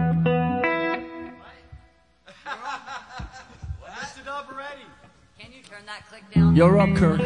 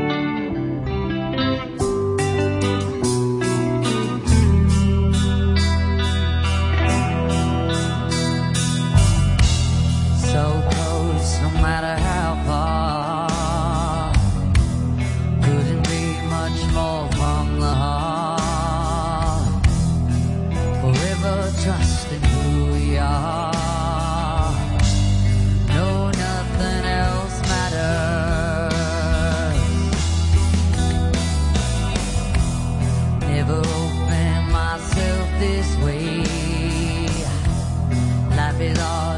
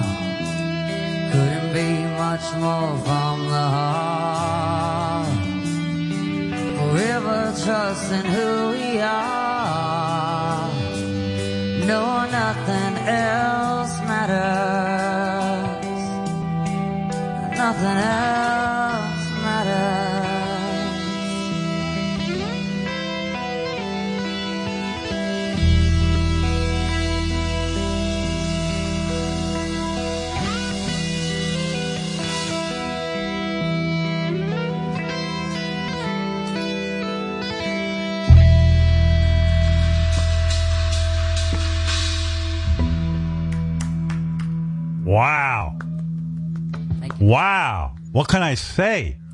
Take that with you. Man. Well, let's do an analysis here. How'd that feel, Miley? I mean, what's it like to front that band? I would always do it again. Um, Oh. What does it feel like to front the band? Yeah. Feels pretty fucking good. Today is a good day. I'm making music tonight in the studio, working on my next record, and I'm pretty excited about the flex that I'll have when someone tells me what to do, and I say "fuck you." I played with Metallica this morning. I'm doing whatever they, whatever I want. I guarantee you didn't do that. You uh, know, Boy, boys, we can safely say Miley crushed it, right? And and seeing No, James, I fucked up a little. Fuck yeah. I wish I would have done something else in the second verse, but it's fine. What did you want to do? I, I Next mean, what time. would you? Next what would you? time. What would you have done in the second verse? On the second verse on the record, I do the octave above, which I wish I would have done, and usually I kind of was, but I was just laying down in the low stuff. So you know, I would I would do it again, but it's all good. Right. I say that every time I leave your show. Doll parts I went through a million fucking times after I left, and what I'll Oh, do you're differently the next time. We've never done it again. Isn't that horrible? uh, of all performers, you guys know this Metallica. song. Yeah, you guys know this in Metallica. You whenever you do a performance, you always you, you, you do the, uh, the the post game wrap up, and you're like, oh shit, I should have done this, I should have done that. You can drive yourself crazy, right? We we kind of nowadays we used to like 20, 30 years ago we get back in the dressing room after the show and we would say, "You fucked that up. You fucked that up. No, you fucked that up. No, you that was too fast. That was too slow." You know what we do now? We get back in the dressing room. We kind of go, "Wasn't it really funny when we fucked that part up? Yeah. Wasn't it hilarious when Yeah. that went completely sideways?" Yeah. And so now we celebrate. Yeah. Hey, did you guys hear me screw that part up? yeah, we did. Yeah, did you hear me play the wrong solo, the wrong key? It's like now we just celebrate being alive and fucking being able to do this at any level, you know? I think Well, another thing that's that's sorry that's just changed live music a lot. Um, which I'm so happy to be back in real life doing concerts, seeing the fans and seeing the reactions because the reactions in person when you see the audience light up even when you fuck up because they're so excited to be there and experience that because they've listened to this record a million times. So when they hear you fuck up they know that it's live. They know they're experiencing something that's one of a kind versus you know online. I think you would have definitely been more pissed at each other with fucking up if you had the online scenario of everyone feels like, you know, kind of validated. The comment section is a very dangerous place that I don't visit anymore. Oh, Um, especially when I'm confronting something like Metallica where, you know, it just our fans, you know, and their perspective of me. So I, that's why I feel so lucky when they said, you know, kind of validating this, this version that I do. Because when I first covered it, a lot of people said at Glastonbury that it was okay. But, you know, there's always the diehard fans that are like, come on, don't fucking, don't trash Metallica. Don't bring Metallica into this. So now the comment section is somewhere that I don't, I don't frequent very often, but it changes everything. Live music is about making mistakes. You are so right. Can you guys imagine coming up and having the the fucking social media with every asshole telling you when you when you're not good enough and oh it can be crushing. Uh, I'm with Miley on that. I don't read any of that shit because uh, Yeah. I don't want to hear about it. Um, uh, Yeah, you know, there's plenty of death by internet if you want to look for it. And I got it. I got a tough enough time just being me. I don't need someone else, you know, helping putting me down. You know, You do I, I need someone helping lift me up. You know, uh, you did. You did spectacular. Thank you. It was exactly how it was supposed to be. Cool. and we'll do it a well. different way the next time. Exactly. And that's Well- what I love about what you said about it's live, and so you get this performance. Mm-hmm. You Yes, don't if- get this any other way. That I, you know, now I think people got really used to also uh, streaming concerts at home, and part of the experience of the concert, you know, is I say for my fans when I go on tour, it gives them initiative to work hard because they go to work so they can buy this golden ticket to come see a concert. It gives them, it gives us reasons to live. When I was a kid, I washed windows for a summer so I could go see O Town, and that was it. So you know, this was this this gives initiative to my fans. It gives them a dream. And with streaming concerts, I haven't been doing it. I've been one of the only artists on a lot of these festivals that have declined streaming, not because I want to hold the concert for myself. I want to share, but I want people to have to come see me live to see me live. Because when hmm. you make a mistake, being in the room, feeling the mistake, hearing me go, oh fuck, turn up my ears, oh fuck, you know, I- I'm late on my timing. That is such a special, you gotta, you know, you had to be there kind of moment. You want people to be envious of your experience at a concert, not say, well, I saw it online too. So I'm very private about my concerts so my fans feel like they're getting an experience. Well, Miley, you crushed maybe it. I'm just making up that you coming from the, uh, you know, the TV world Mm. and how everything had to be just perfect, and then so you being able to go up live and screw things up, it's like ah, No, ah, it's. I'm so free. Yeah, exactly. It's freeing. Right. Yeah. Yeah, I wonder if you guys will hang out some more. What do you think, Miley? Will this is this a? Oh yeah. You, you you will be hanging with Metallica, and uh, I like the juxtaposition of the two of you guys up there singing together and the whole band behind you. I like the whole thing. It was just fantastic. I thank you for doing this. It Thank was you so really much. great. Good to see you. It was good seeing you, and I want to thank James for letting Kirk play on the song this time. Uh, how nice is that? Uh, I, I want to thank uh, thank you, Howard, for creating the situation so that I can actually play on, on this song. I was going to say, Yeah. did they have his guitar on? Did James let them? yeah, it was It's on. just a prop. By the I'm way, Miley- here show. I unplugged I'm the just amp. here mainly for show. Miley, you'd be happy to know I checked the Just here for comments the on social media. All my listeners love you. They hate me, however, uh, according to this. so, so you're you're, you're you. fine. This is a great celebration of a great album, the uh, Black Album, of course, uh, Metallica, 30 years. I want to talk some more about this. And uh, Miley, I want to thank you. I, I, are we losing you, Miley? Are you going away? Or are you? I'm out of here, but I love you and thank you for having me. Thank you so much. Thanks, I'll see you Miley. with some music influenced by these guys. Yeah. Oh man, uh, you, you're doing great, and and that song was beautiful. Thank you so much for doing that. Thank you. All right, I'll it see was, you. It was, it was Bye. great. There goes Miley Cyrus with Metallica. James, seeing you standing there while she sings the song is great. It was great stuff. It really was nice. She did it better than I could have this morning. You know, it's it is nice to actually view someone else singing the song, and yeah. it's like, oh, I, I, I, I, I'm screwing up the guitar parts now. But you know, I, I was just captivated. It was nice. It was nice to have someone else sing it. Were you nervous for her? Um, no, no, No. She's got something. She's just Yeah. she's got something. You know, You believe that voice like of a- hers? a sexual thing or anything. It's a, Right. it's like a aura. It's a confidence. It's a, but it's a real realness to her that I, I super enjoy. It's Yeah. also super fun for us. Um, is this on? It's super Yeah. fun for us to, uh, because it's different. It's a different interpretation vocally than, than what James does. So there's Yeah. a different dynamic that happens musically. And there's, uh, peaks and valleys and all that. And, and it's just super fun. The, we ran it a couple times yesterday and, uh, it's just super fun. Again, like we talked about earlier, we haven't exactly been out of the house for the last year and a half, and we haven't been a rock and roll band, and we haven't Right. really done anything. So, just to kind of come back to LA again for the first time, and for me, almost two years, and just rehearsal and all these great people that are in front of us here, and sort of you know like you know uh, Blues Brothers style, getting the band back together again. Uh, it's just great, and then having Miley's energy uh, come in and light up the room and then sing it like she did a couple times yesterday and just fucking nailing it like she just did now. I mean, it's it's so much What is fun. with Lars? What is with her voice? I mean, it's a, it's an unusually deep voice for a woman, right? I mean, to, to, to start out that low and to hit that that that kind of tone. Yeah, I mean, she definitely has uh, so much range, and like Yeah. you're saying, she can start that low in the early verses and then go up to uh, those crazy registers at the end. But it's so such a dynamic deliverance uh, for me. I'm back there on the drums. Uh, just kind of being able to play around those high notes and putting different accents in around it and stuff. It's super fun. Let me ask also, you like, guys so we talked about yesterday. It's a, it's a different.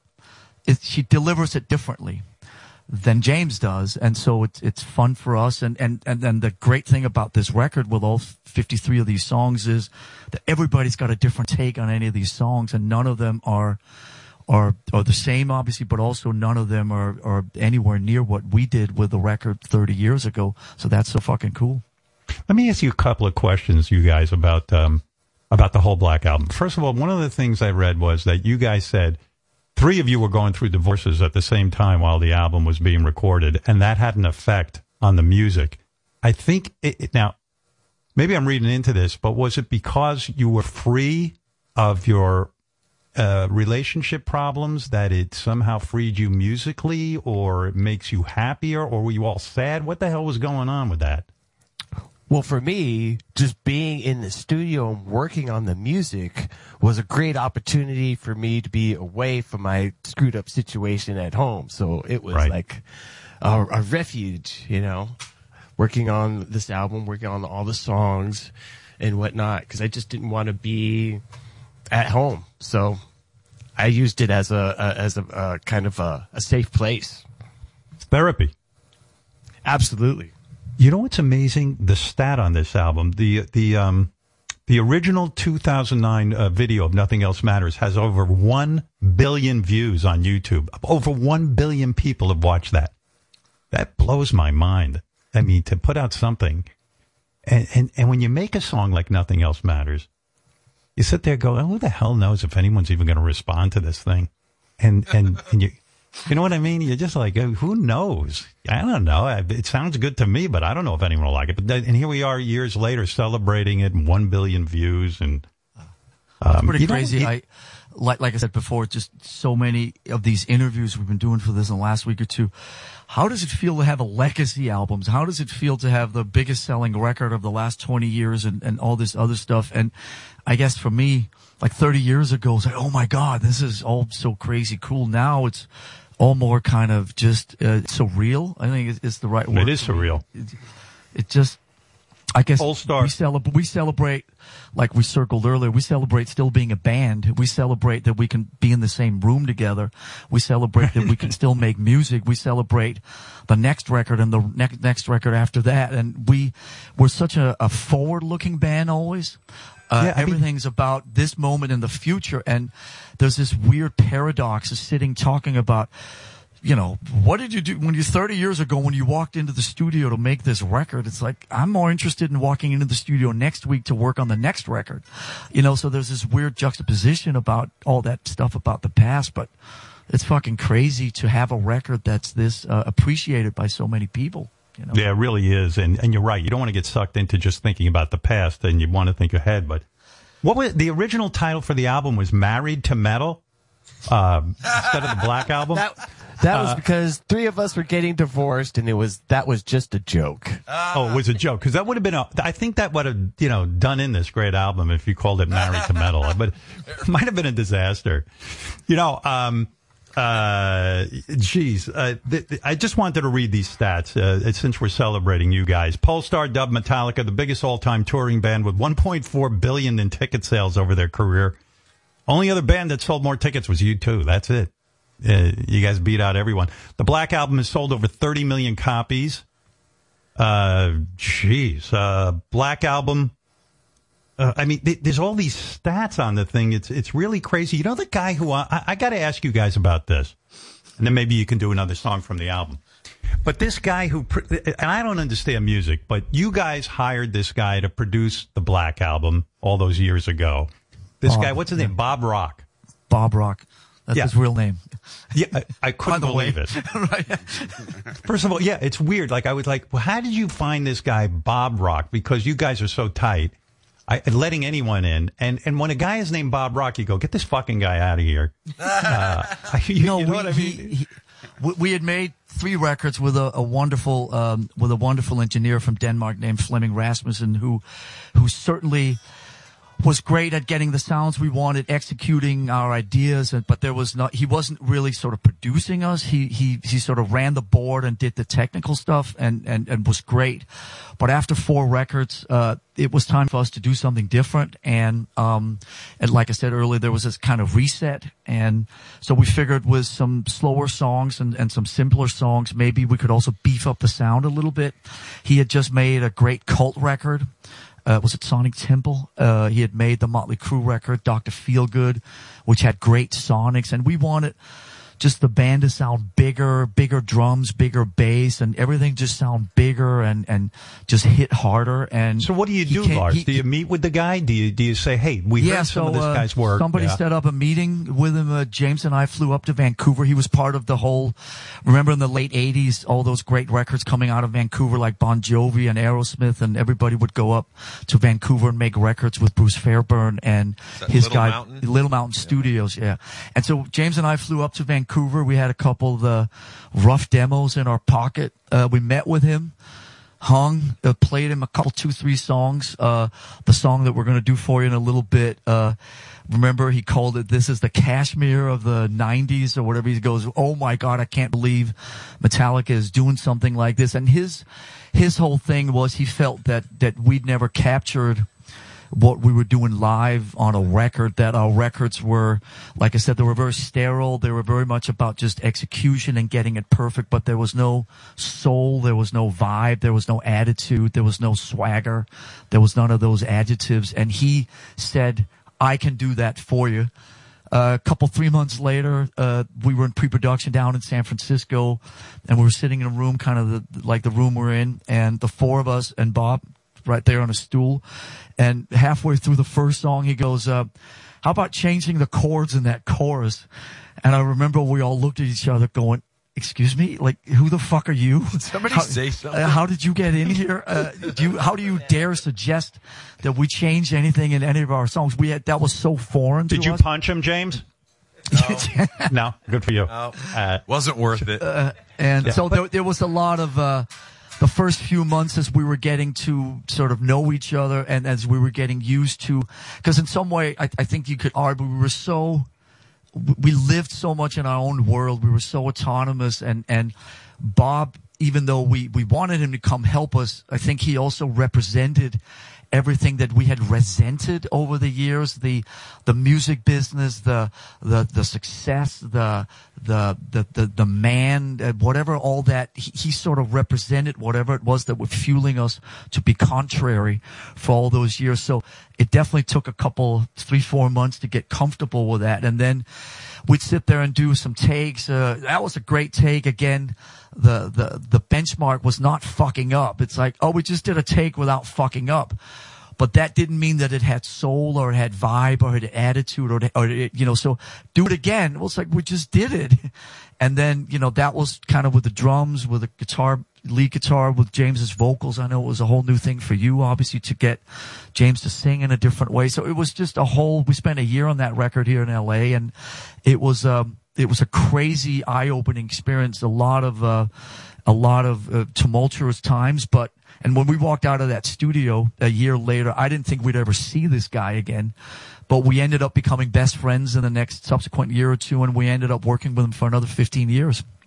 This guy, Bob Rock, I would love to read a book by him because I think he's an incredibly brave guy to deal with you guys because you're such a tight knit band. And when I, whenever I see videos of him working with you, this guy's pretty ballsy. Like he'll stand up to James, and James is pretty intimidating to me. And uh, he'll stand up to James and say, you know, no, man, you know, we, we're gonna put we're gonna put some we're gonna put some cello on here. We're gonna add an orchestra on this album. And and James and he called James Doctor No because James would say no. for this guy to for this guy to stand his ground and say, "Fuck you guys, you guys are better than this. I can bring something out in you." Uh, he didn't acquiesce. He didn't bend to you guys. He actually stood his ground. And I, you know, in retrospect, I think uh, he deserves a lot of the credit for doing that. Absolutely. First man in, last man out. He was there, uh, running the show, even, even though we didn't want it. We didn't, like Lars was saying earlier, we knew we needed to change, but we didn't want to. so he was the guy that was helping us bridge uh, into that. Uh, well, Doctor No to Doctor Maybe, you know, it's like okay, let's try you- it. But James, could you tell right away that this guy might be right? Because when you start to hear these tracks evolve, all of a sudden they sound more musical, they sound fuller, they sound richer. Um, So it- true, Howard. So yeah, true. Yeah, Uh, 'cause- I mean, I remember being excited to bring my buddies in. You got to hear this, so- you know, wherever I may roam intro and blah, blah, blah. And they're standing there going, holy shit, this is amazing. And Yeah. I knew it was working. Yep. Yeah, it was so much Yeah. fun. Um, cause at that time, the guys in Guns N' Roses were recording their Use Your Illusion albums. Uh, the boys in Skid Row were here. There were so many friends of ours and, and you know, this was back before you had to worry about leaks or internet stuff or piracy or any of that. So it just, you know, let's go, you know, meet for a drink or whatever. Then check out what we're working on today, and you could play it without to somebody in the car, or whatever, without worrying about it showing up on some website the next day. You know, so there was a freedom and there was a, a great camaraderie between like all the bands and just hearing music and getting, like James is saying, fueled by other people responding to what you were doing as a work in progress. You mean you don't get afraid that like if you if you play for uh, you know Skid Row or Guns N' Roses something unbelievable that you're doing that they might go in the studio and sort of uh, like maybe not consciously but unconsciously sort of copy what you're doing. You don't you don't worry about that. No, everybody was everybody was off doing their own thing. Everybody had their own sounds. Everybody was working with their own producers and had their own songs. Um, we were just buddies that would meet up and get in trouble when we were done in the studio. you know, I that have- was really it. I have a story. I remember back around that time in Los Angeles when Metallica was recording their album and Guns N' Roses and I was playing in Suicidal Tendencies at the time. There was this magic in the area because Lars is right. Everybody was, was writing and recording and super excited. But then at the same time, there were a lot of gigs. So, down at you know at at a club with no name or Madam Wong's West, you know, you know Danzig would be you know Danzig would be playing down the street or you know even like you know a, a band like Primus or something. It was always going on. Social D. So the energy was happening. There was a lot of Metallica sightings, and that was uh, um, exciting in itself. You know, I remember Yeah. seeing James. I remember seeing James at Madam Wong's West in Santa Monica, and I think I was drunk, and I asked him if, you know, he if I could jam. Uh, uh, like creeping death with him or something. And he goes, if I'm going to jam with anybody, I'm going to jam with Glenn. you know, I'm going to jam with, I'm going to jam with Glenn Danzig. right. So those were. Sorry, Rob. Uh, I, I would have said the same thing. But I'm just saying that the energy in town Yeah, it was, great. There really was like fun back it was then. it was back in the day where there was like a different club. You know, like on Sundays you'd go to the Cat Club. Riki Rachtman was hosting, and then on Tuesday There was Bordello. Remember yeah, you Bordello go to yeah, but Thursdays? yeah.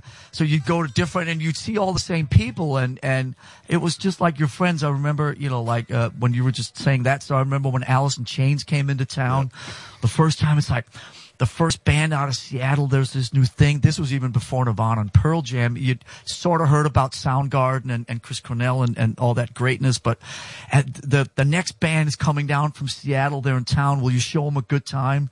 And then we'd meet like the Alice in Chains boys, and I remember like playing pool with them the first couple days at a few seedy bars. But it was very much. Uh, a community and it was just so much fun. I mean, we were down here for a whole year and it was just that, uh, pretty much every night, but it, I think everybody kind of inspired each other and, and, you know, everybody was do, I, I, I mean, to answer your question from before, I mean, I don't think anybody felt that, you know, all of a sudden Skid Row was going to do something from the Black album, whatever. Everybody was already well enough established and had their own sound, but there was a real sense of, uh, camaraderie and, and vibe. And we were all just hanging out and end up in the same places every night at 11 o'clock, at 11 or midnight. It's like, okay. Why is there no scene like that?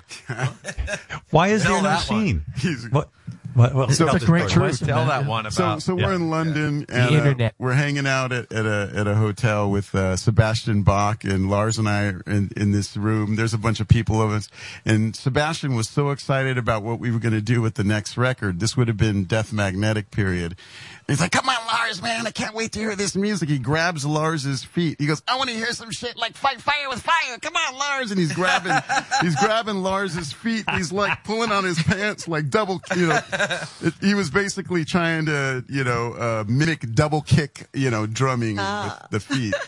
That He guy. such- he's a character. That guy is such a character. He came on my show one time. He walks in, he pulls down his pants, and he tied a knot in his penis.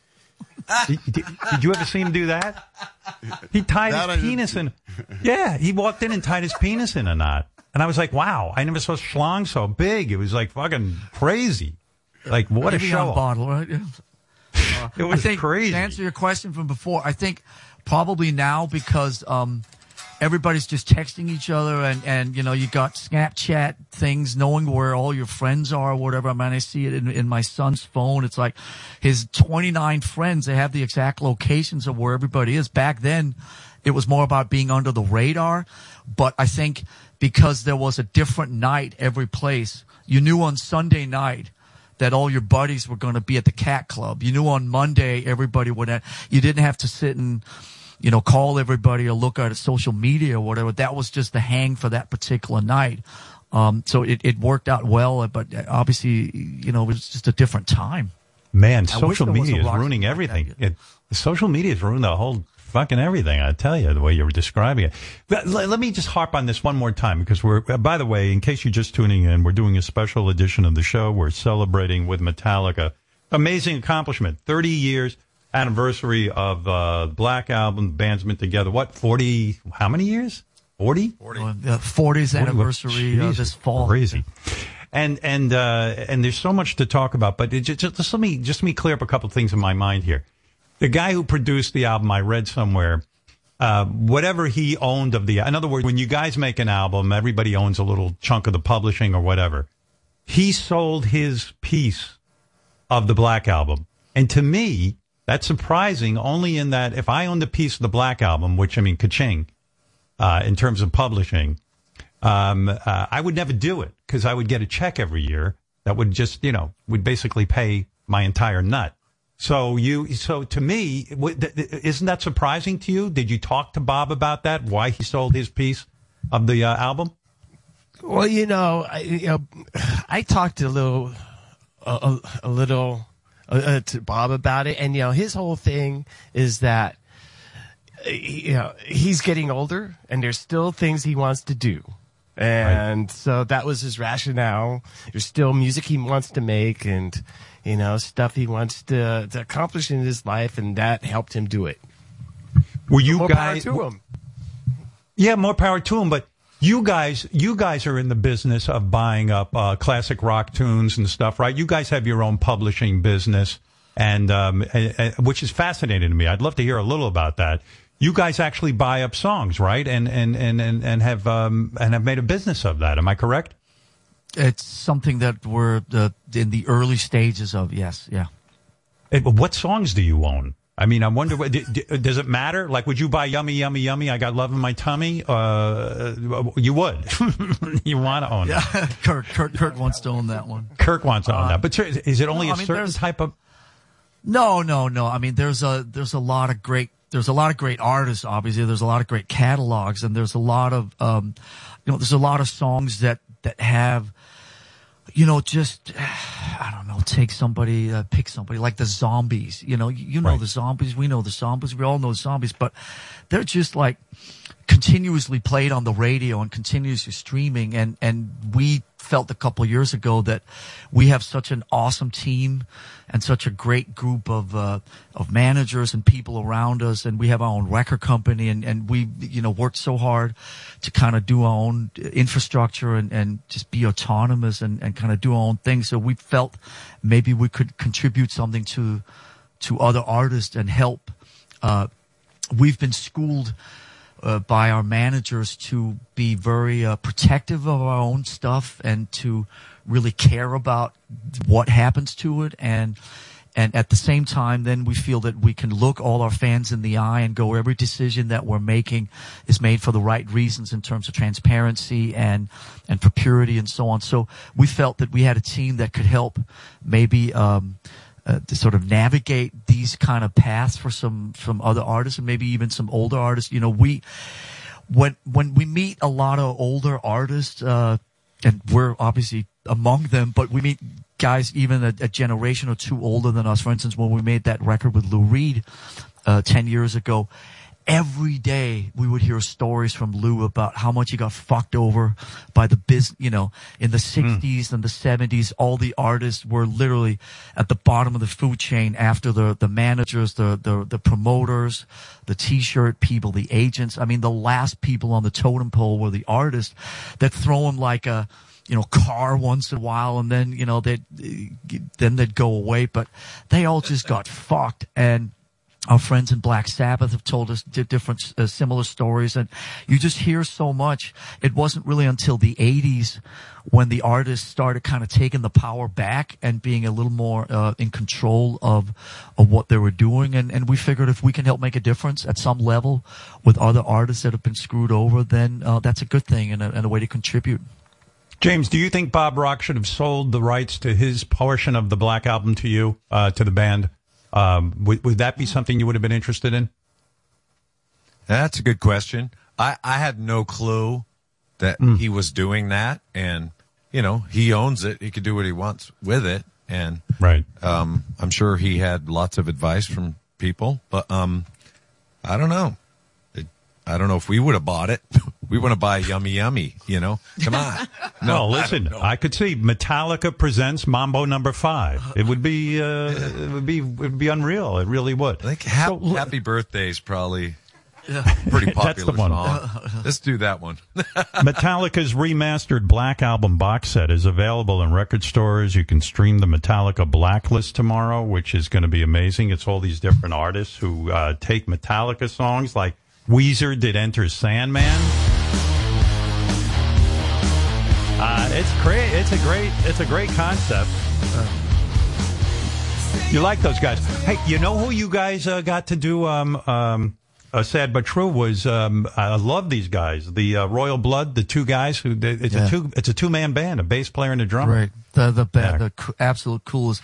When their first record came out five six years ago, my whole family fell in love with that that record, and my oldest son. There was about five people in America who knew about Royal Blood, and my oldest son eh, basically started a Royal Blood cover band. They played like three quarters of that album, like Yeah. in their bedroom when when he was like 15, 16. It's pretty crazy. But you know, it's interesting. Have you heard? Have you heard? Um, have you heard? Uh, because Sad but True is, is is the song we're going to play. Um, but have you heard the Sam Fender version and the Jason Isbell version of these of songs? Just that's a great example to me, and the one I've been telling people about. Uh, sort of the the the the, the scale of the diversity. If you- Yeah. if, do you have the Sam Fender one there? I Um, don't have that here. I, I, I was even thinking about the um, the Chris Stapleton uh, version yes, of yeah. uh, I heard that on the Matters. radio last night. Fucking great. Yeah. Yes, this is really an exciting kind of thing that's going on here. That's Chris Stapleton.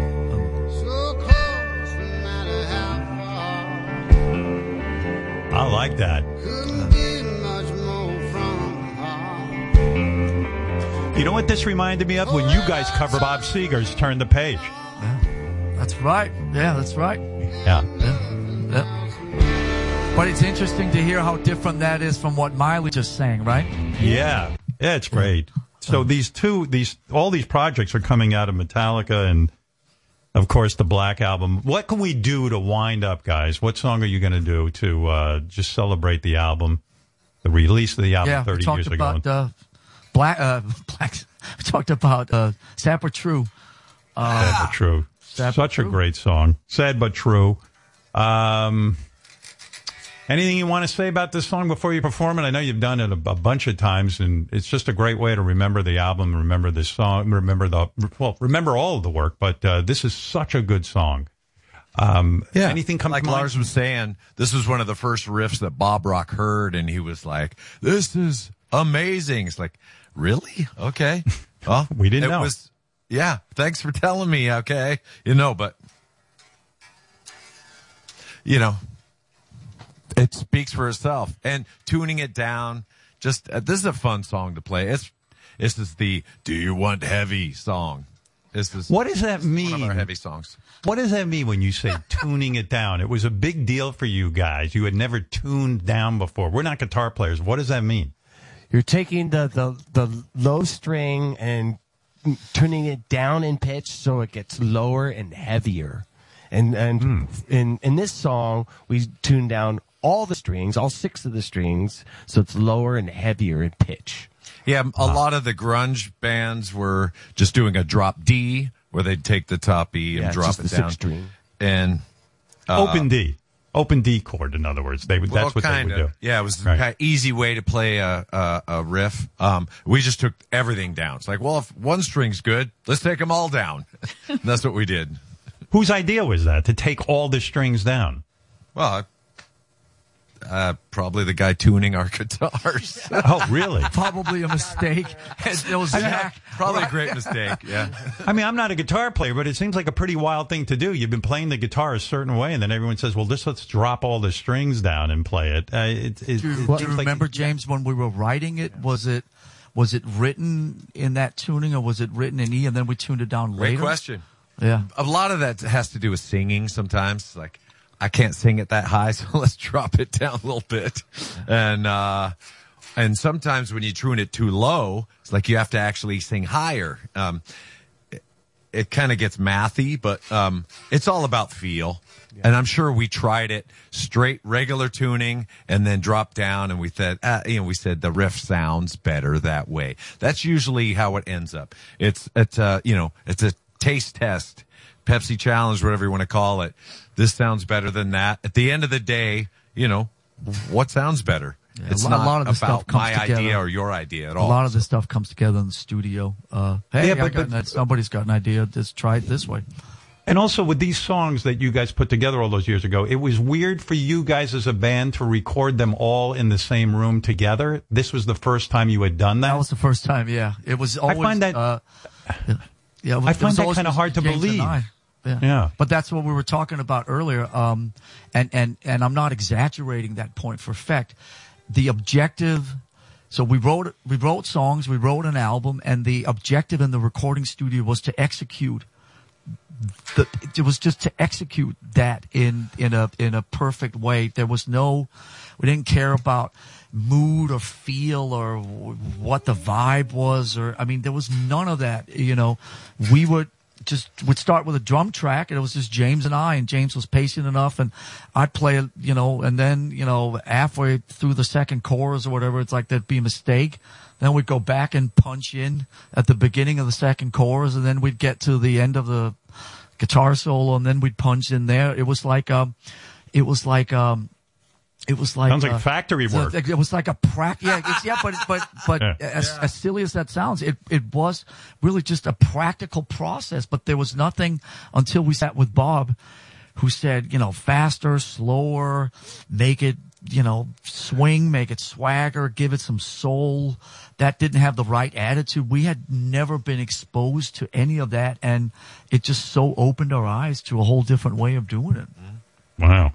Well, let's celebrate the album with uh, this performance. Here's the boys in Metallica uh, playing live for you on a special show. Uh, sad but true. Great song. Just check the level for one second.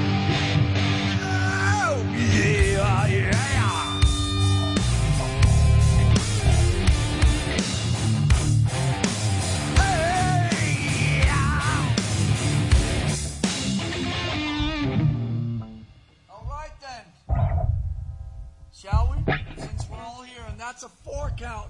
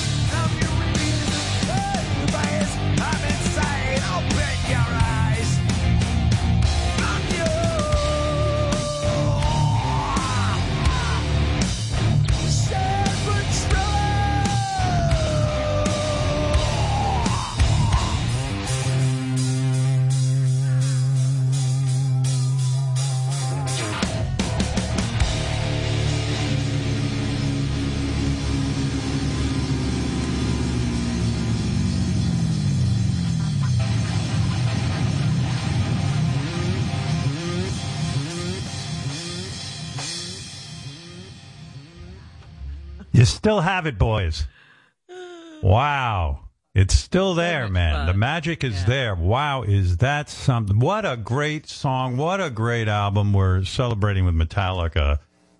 30 years since the Black Album was put out. I, you know, I, I spent a lot of time listening to this album. I'm thinking about just the first side alone. It go, here, think about this. Enter Sandman, right?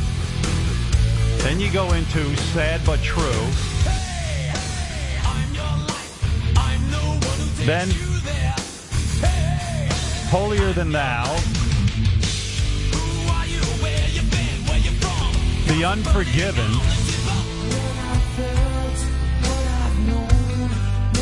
An amazing accomplishment. Wherever I may roam.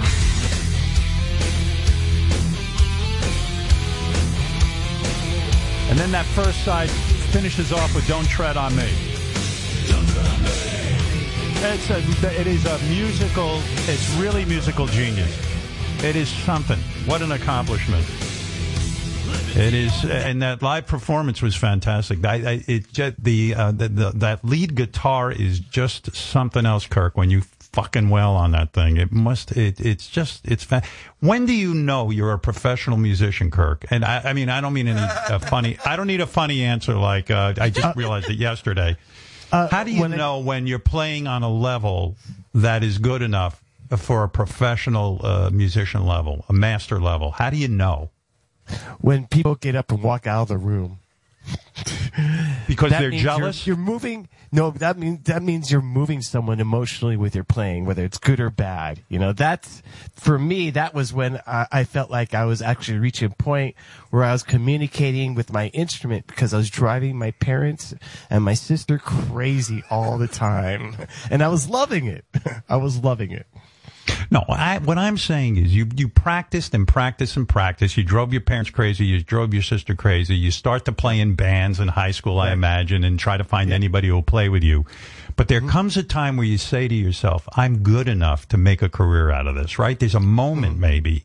I- I- was there one moment where you said, I think I can do this and make a living at it? Yes. And that was when I was able to put on a Thin Lizzy album and play an entire song from beginning to end. Ah. And then, and then like literally the next day, I went to this drummer's house and we played the exact same song, him and I together. And it was the most amazing feeling, Howard. It was a total accomplishment. It felt like I, uh, the same feeling when you get when you learn how to ride a bike. You know, I can do this. Now I can do this. I've seen other people do it. Now I can do it. What was the. Thin Lizzy song? Uh, It was a song called Johnny off uh, uh, uh, Johnny the Fox, and, And it you was an obscure Thin Lizzy song. and you were able to stand there and like without like looking at sheet music or or or or, or fucking up. In other words, it it, it flowed. It, you could really nail the song. Well, I played it up, uh, uh, literally like 50 times that day. You know, once I, I, learned the song, it was just over and over again, repetition, because I loved it so much, you know? And I love the process of just playing the beginning all the way through to the end and stopping and then starting over again. Because I didn't have that with in, any sort of like songs. I could play parts of Jimi Hendrix songs, Allman Brothers, Led Zeppelin, but was that one Thin Lizzy song I could play from start to finish. And I've only been playing for about maybe a month or so, but I could play it right. Also, that was a big thing too. I played it correctly. And, you know, it's, it's just, you just know inside. I mean, it's like, it's like, for instance, you know, when did you know that you, you would, you would become a DJ? When did you get that initial feeling? There's something, there's a spark inside. It's in your heart or it's in your mind or something. You just know I can do this. And you feel like there's the possibilities are uh, like literally being laid out in front of you in that moment. You know, all the future possibilities. So young, some young kid listen to this now. It's it's it's not only about desire. It's about just it's it's about sheer will. It's about like I gotta get this. I I can make myself into a professional musician. And though most importantly, or equally as importantly, inspiration. You know, wanting to do it and and f- seeing yourself being creatively engaged and artistically engaged in what you're doing and seeing the potential of that uh, with with yourself in the future. And yeah, it's a big thing. But you know, I really felt good the very first time I ever got paid. I got paid like 15 bucks. Me, and me and a bunch of guys played a house party and we got $60 and we split it all up and bought beer. And that was the greatest thing. That is mind blowing, right? The first time someone pays you to yeah, perform. couldn't believe it. I mean, it was just like, really? I, that was so easy. And on top of it, I got 15 bucks in my pocket.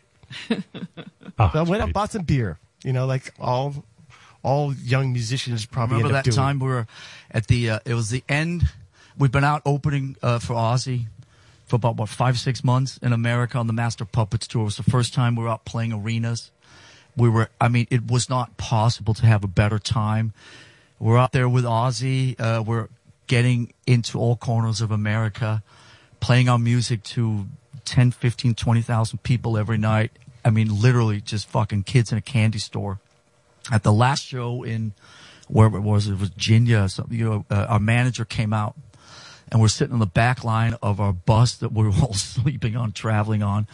And he said, um, when you get back from this tour, you'll all have enough money to buy a house. Remember that? And we all sat and go, what, what? It was like, we're, we're, we're just out here doing this for the fun of it. And Right. we're having such a great together? time. And then we also get a house. You know, was like, fuck, that You're was like, the Beatles. You'll all sleep together in the same house. yeah. a Uh, it Metallica was like so surreal. It's like, fuck, we also get paid for this? Uh, I, re- I that was remember so that crazy. because Cliff Burton said something really funny afterwards. He said, "Yeah, I'm going to buy a house and buy a gun that shoots knives and shoot at the walls."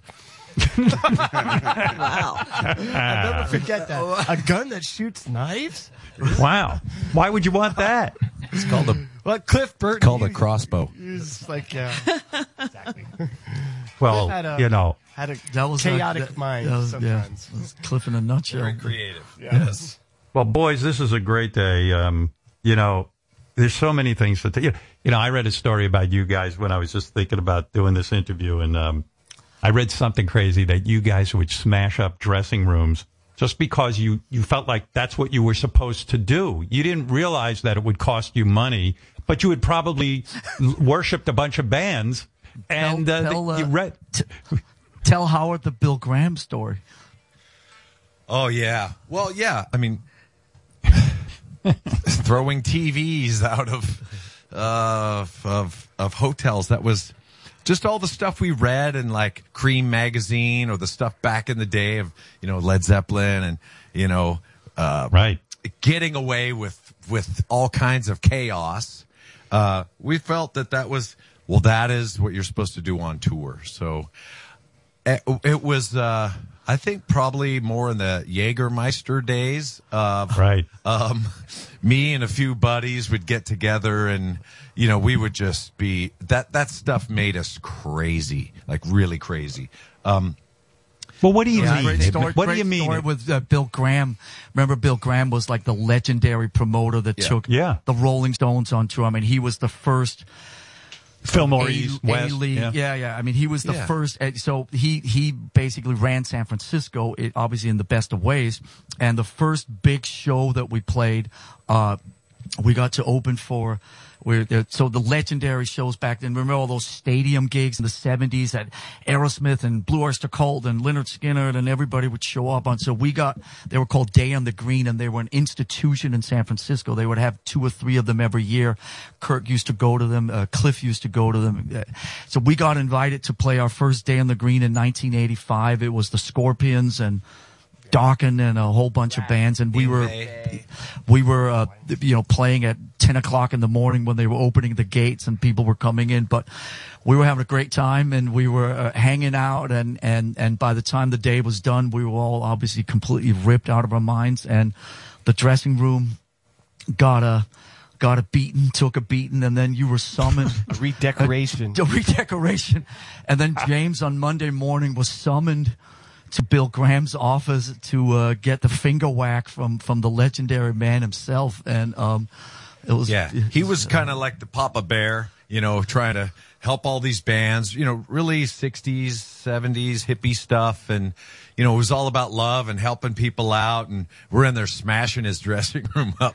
And for some reason, this watermelon has to go through that little vent into the next room. You know, it just has to. Okay. James, why? So Why, though? it. And Well, I mean, look- we had no clue that you know, oh, there's a show the next day. These other bands have to use this trailer. It's like, uh oh. Um, yeah, I got, I got the call into Bill's office, uh, and it was, it's like, I'm not going to this. And management's like, you, you need to. We need this guy. He's, he's, he's, he's got a lot of pull and we need him in the Bay Area. This is where you guys live. You got to clean up this mess. Like, oh, okay. So Could Bill get and- James? Could Bill get through to you, or were you such an angry young man that, like, even it's like, hey, fuck this guy. I'll go listen to him, but uh, I'm, you know, who gives a shit what he has to say? In other words, could anyone, could anyone have really gotten through to you at that point in your life? Well, obviously, management did by saying, you know, hey, this is this is a mess you got to clean up on your own. You're screwing the band up here. It's like, oh, okay, that that's important. That got to me. And um, but when I went in, he said, you know, who who who do you think you are? You know, you could think you could do whatever you want. And he says, you know, I'll just tell my secretary to come in here and you know bark like a dog or whatever. You know, all this stuff. It's like, Yeah. That'd be funny. Let's do that. You know, it's like no. why did you think? Why did he- you think you were entitled to do that? Why do you seriously? Why do you think like you you you know at that point in your life you said fuck this? I can do whatever I want. Yeah, I wasn't thinking of anybody else. It Right. was me and the Jaeger and my buddies, and this is what we want to do, and this is how we celebrate life by smashing someone else's stuff. You know, Do you ever shudder at night? I'm being serious. Like, what if you had, I don't know what it's like to physically pull a TV out of the wall and throw it out a window, but do you ever like sit there and go, oh my God, what if that TV had fallen on a human being and I killed them? My whole life, I might have ended up in prison and I never would have been in Metallica. Do you ever think, seriously, think about that? every day with pretty much every action I did back then. You know, whether it was, you know, hopping behind the wheel when you're intoxicated or, you know, trying to tackle a fire hydrant in the, you know, I don't know, just all the stupid stuff that we did. Yeah. I'm super grateful that we are standing here alive and Yeah. being able to play and realize that, okay, there's some things that are regrettable. I got to let them go. I can I can clean all that stuff up, but at the end of the day, Bill Graham was certainly one of those guys that I respect because he took the time. He took the time and effort to say, "Hey, Yeah. uh, you are cared about and I've seen I've seen this. I've seen this happen. I've had this same talk with Keith Moon and Sid Vicious. I've had the same talk with those two guys. And I think uh okay, thanks, bye. And I walk out and then I'm thinking, all right, I got to go back in. I walked back in and I said, you know, uh, thank you.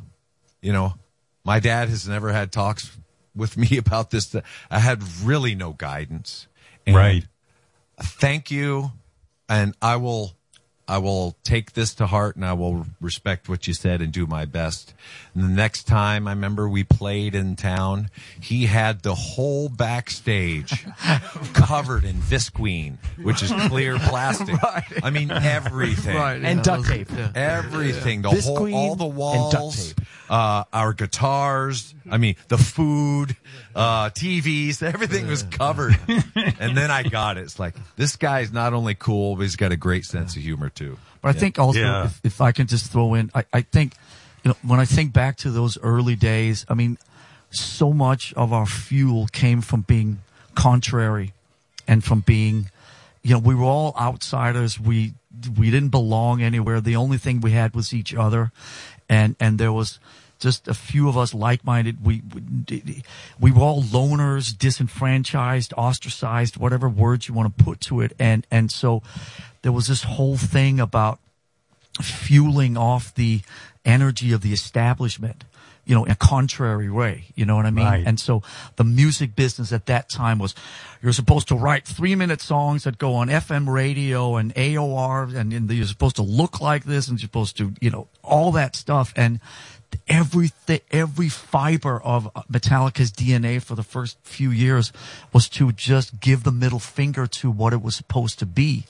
And so we, we just acted contrary to everything. If people said go left, we'd go right. If people said behave, then we didn't behave. If people said, you know, whatever, all of that fueled us. And that was the, that was the scene that, that we came out of. And then the crazy thing happened, uh, along the years is that as the music that we were making, uh, became available to more and more people up through the 80s, all of a sudden it was like, holy fuck. There's thousands and thousands or tens of thousands or hundreds of thousands of people out there like us. And that all of a sudden, by the time the Black Album showed up 10 years later, kind of became the mainstream. You know what I mean? So in, Well, in my mind, in my mind, when I think back to that, you know, the, the great thing is that the Black Album was our fifth album, but when the Black Album finally came, it wasn't so much Metallica moving to the mainstream. It was the mainstream moving to Metallica and moving out further. This was the same time. I mean, that same year, somebody sent me, uh, like a screenshot or a meme or whatever these things are called, like a couple weeks ago of the Black Album, uh, Nevermind, Nirvana's Nevermind, uh, the Guns N' Roses Use Your Illusion albums, uh, the Pearl Jam album, the first Pearl Jam album, and Soundgarden's Badmotorfinger. They all came out within one month of each other.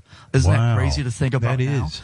And, and so at that time there was a whole there was a whole seismic shift happening in in the way that music was getting out to people because the the, the MTV hair metal and all that was kind of going away and all of a sudden all the 15 year old kids were embracing something that was way more real and way more like who they were rather than than these prepackaged you know record company created products so it was a really interesting summer and again when I saw you know, Nirvana and all that coming out right at the same time. And it was a fucking, it was a, a crazy time. It really was.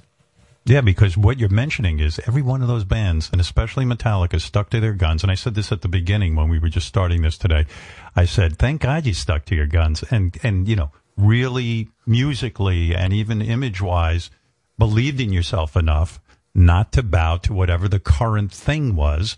Otherwise, this album that we're celebrating today never would have come about if you had kowtowed to the uh, the establishment who tell you how to make an album or what to sound like. And uh, let me let, let, let, let's just say this: it's an amazing accomplishment. I'm glad I got to celebrate it with you guys. And um, I, I want to say that um, there's two projects going on for Metallica right now. One of the projects is the the celebration of the uh, 30th anniversary of the Black Album being remastered. There's a box set. It's uh, it's out on special vinyl. It's uh, it's it's great. And then there's this whole other project um, called uh, the Blacklist, which um, is everyone uh, covering the Black Album, and it's a lot of fun. Um, uh, I particularly enjoyed Weezer and Royal Blood, like I said before. I like uh, Corey Taylor and um, Phoebe Bridgers did a beautiful version of Nothing Else Matters. I started to play the Chris Stapleton thing. There's so much to cover that we can't do it all in one show, but all of the profits from the Blacklist will go to Metallica, uh, their their charity, uh, all within my Hands Foundation. Uh, and uh, and uh, so all of that money is is being donated, and it's a great project. And you and you guys, I think, will love some of these cover versions because it points out what a great band this is musically. That these songs can be uh, converted into uh, just all different types of music and all different types of genres. So I, I love that, and I love you guys. And I want to thank Miley Cyrus uh, for doing that uh, beautiful version earlier and really helping the band celebrate um, this music and the idea that different artists can do it. And Elton John uh, doing piano on uh, the Blacklist. Uh, Elton's got an album out too with with uh, the Miley song on it, so it's really great. It's a great collaboration, and and really, who would have thought we'd be standing here with Metallica today? Uh, the band that had to get lectured by Metallica, the band that would punch each other in the face, and uh, right, right, like like like Lars. One time, James hit you in the face because uh, he didn't That's like right. the way you perform. I mean, Jesus, that's right. Talk talk about the good old days. By the way, An asshole. Yeah, Oh yeah. But fact, I mean, Just send it- me that anus. You know. Now I'm going to send you the yeah. That's the asshole right there. Lars, does he, Lars, when he punches you in the face, when James punches you in the face, is, can he throw a punch or is it uh, really not that bad? Oh God. Um, I, it was, uh, I, let, let's put it this way. This will answer your question.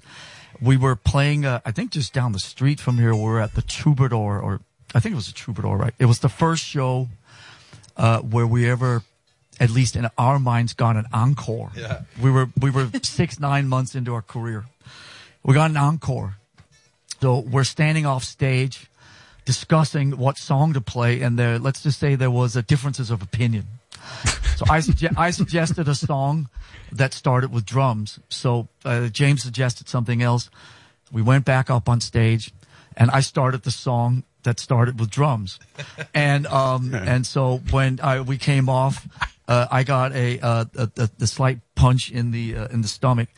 Uh, I Oh, did stomach. uh, stand up for the rest of the night. I, however, I, I think for for balance, I will say that uh, throughout the rest of the '80s, uh, James helped me in many situations uh, when I, uh, I I had a little bit of a of a big mouth and and could definitely throw the best smart ass comments back to people and there were a couple times uh, when the beer and, and the good times were flowing where I would say the wrong thing to the wrong people, but still they were really funny. And 30 years later, they still uh, sound bites, uh, you know, elicit chuckles when you tell the story. But James was always there as my big brother. Uh, He had your back. I would, I would, I would usually just run. You know, uh, I'd just fucking take off, but then James would clean it up for me and throw a few punches at some of these other guys, whether they were bouncers or, or you know, uh, you know. James, where did you learn to fight? Whatever it was, you know. Well, how did you know how to fight so well? Uh, was this uh, something taught, or you just uh, had a lot of fights in your uh, life? I don't know how to fight at all. I, I really don't. I just have attitude. Fueled by You know, Jägermeister. He had the mouth and I had the Dr. No. Yeah, it was, Right. it was quite a deadly Yeah. combination. Punches thrown by, by Jägermeister. Yeah, it was, it was bad. Wouldn't you worry about your hands, though? I mean, as a guitar Hell player, no. what- no, hell no, you don't care. care about anything, man. You don't Come think on. about that. man. Uh, Remember, yeah. the Metallica remastered deluxe box set includes. Listen to this. This is a this is a hefty package. The Black album on vinyl and CD, a sad but true picture disc, three live LPs, 14 CDs, six DVDs of unreleased content, tour laminates, a lanyard, uh, lithographs, guitar picks, a lyric folder, and a 120 page book with never bes- uh, before seen photos and stories. Boys, this is. I would need a truck to uh, carry this around. Am I correct? You get a truck too. Uh, the It's, guy, uh, get a truck We're all, it. we're all looking at each other, going, "What is all this?" We, there's, Right. a, there's a guy out here in the in the corridor named Mark who who is giving away all our stuff. Giving, hey, Mark, Mark, can you can you come in here and justify what all this is? Well, anyway, boys, congratulations on a great accomplishment. 30 years of the Black Album. It is one of my favorite albums, and everybody agrees with me. It's a masterpiece. Um, uh, but get their box set. Um, in fact, included in the box set, I should have mentioned this. James will throw a TV set at you if you pick up one of these. he will throw it out his window and hope it hits you. When you open it, you watermelon through a, punched. It's an going air to be a vent. Nerf TV, so it'll bounce. I, I like the watermelon through the air vent. That one I, It I've never has heard. to go through there. Did that, did that actually happen? It did. Oh, my Oh, yeah, it did. You, you know what? I lay awake at night. I'll just, I'll end by saying this. I lay awake at night. I, I was in college and I did four hits of LSD one night, which is not prescribed. You should, if you do one, it's bad enough, but I didn't understand how you take this stuff. And I took a four way hit and I, I almost at least once a day it'll flash through my mind that I came dangerously close to losing my mind. That I, I would have been institutionalized. It was that bad. And I go, you know, thank God that didn't happen to me. I, I somehow recovered from this. It took me about a month, and then I swore off all drugs. And and there are moments like that that you go, he's just a stupid kid. I could have fucked up my whole life. And and that's what I think you're talking about when you throw a TV out the window or you or you're doing something crazy on Jaeger. You know, it, it's it's astounding that we survive these things. Absolutely. Yep. Yeah. Can can I just anyway. say, Howard? Um, thank you for uh, all your support. It was great to see you last year in the middle of pandemic from HQ, and and thank you for doing this, Robin. Thank you. And can I just say, uh, Jess and I. I was supposed to say this. Uh, Jess and I have been following Sparrow's uh, Instagram story, and we're happy that uh, Sparrow's with her forever family now. So uh, tell that to, to Beth, please. I'm going to. What, what a what a great story. He's blind and deaf. Well, I'm sure the rest of Metallica might not care about no this, but It's fine. It's okay. yeah, but but but but the, I know Lars is and his wife are very into animal rescue and stuff. But uh, we we do a lot of animal rescue, and people are such scumbags. This uh, woman, I don't know what she was doing in her house, but she was breeding cats. Like we need more, you know, it's ridiculous.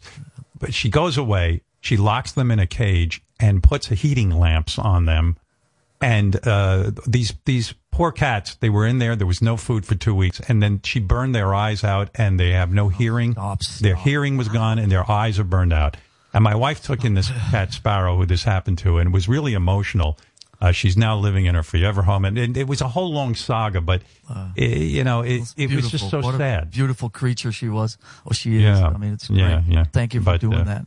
yeah, no, we're we're happy to do. it. Listen, you guys, congratulations on the Black Album. It is it is one of the most spectacular albums in rock history, and I'm so glad we got to celebrate it. And now I'm going to go yes, take this my has nap. been fun. This has been nothing but thanks, fun. Robin. By the Great way, to be back with you guys again. Thank you. uh, let me mention to you, for those who don't know, during Sad But True, Robin did take her top off, which is uh, tremendous. Well, you know, just for good old, you know, the old days, you know. The old days. I swung it above my head, you know, my bra.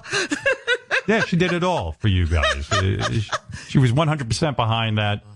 And uh, yeah, it, it, it's just great to see you guys. Big fan of the of the band, and thank you again to Elton John and Miley Cyrus. What a great afternoon! Incredible. Yeah. Thank you. Yeah, and Thank you. uh, that's it, I guess. Right? Anybody want to say anything? Robert, you've been quiet. What's going on, man? No, I've been absorbing this great morning, and it, what a tremendous uh, moment! Not only to perform with Miley, but to see Elton John. I mean, Yeah. It's just incredible, you know. Come all on, those Rob. Tell kind one words. more story. Come on, you've got. You, Well, I met Elton Rob's, John. Rob's got Oh, nothing but stories. Come on. Uh, quick, Go ahead, Rob. I met Elton John. I was uh, selling uh, uh, subscriptions to the L.A. Times. I was about 12 years old, and we were in this big station wagon uh, right down the street uh, here in, uh, I guess it would be Studio City. And we pull up to this gas station. We see this limousine, and we're wondering, "Wow, who's in that car?" And then we see the windows open. It's Elton John. We all go up with our clipboards, and uh, we asked for autographs. He gave every one of us an autograph. And uh, Really? On the till this day- subscription thing? yeah, yeah. Go door to door. Yeah. You know, and try to sell subscriptions for the LA Times. And I still remember that. Uh, so What a good he's guy to do that. Even He's fucking. He's Back in- insane. back in the I- day, you know? He, he played in San Francisco a couple, two, three years ago. Went down to to see the show, and we were asked if we would come and say hello, and and met him briefly a couple times, but went in, hung with him in his dressing room for 10, 15 minutes. He knew details about because I come from a family of tennis players. Uh, my dad was a tennis player. His brother was a tennis player. Their dad was a tennis player. He knew details about not just my dad, but about my uncle and my granddad's tennis careers that. How does he know that? I mean, I, I, I was stunned. Literally, fuck, how do you know this? He's a, a tennis fanatic. Um, but he's also really, uh, I I think by, by just, uh, his personality is very curious and he's really interested and, and he's always just engaging, whether it's about music or whatever, but he's just one of the greatest human beings, um, and so generous with He his is. time and his interest in, and I've heard him on your show a couple times. I mean, and he's, Yeah. he just talks, tells the great stories, but it always comes from a place of, of appreciation, gratefulness, and humility. And it's never boasting or any weird shit like that. You know, he's just such a great human being. Oh, he is. I, I remember. I, I went to see him, and he was playing with Billy Joel. The two of them were doing a show together. It was an awesome show. And in between, he's he's waiting to go on. He tells me come back with my daughter. My daughter was a kid, you know, a little kid, and he sat with. Like I'm like, this guy's about to go on stage. He sat with us for like 20 minutes talking to my daughter and like playing with her. And I was like, man, this this is too good to be true. I mean, this is like the nicest thing ever in the world that a guy would would do this. But um, you know, yeah, there are did you people who actually like people, and they do that. Yeah. Can you imagine? I can't stand people. I wouldn't, if I had to go on stage, I would go, fuck you. You and your kid get out of here right now. I got to get ready. Uh, I got to protect my voice. I can't be sitting yapping to you guys.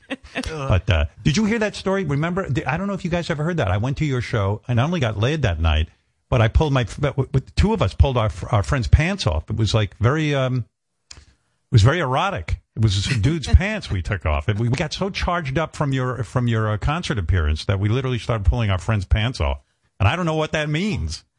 Yeah. Yeah, it was really weird. I was like, I was super heterosexual that night and super gay that night. I was both things.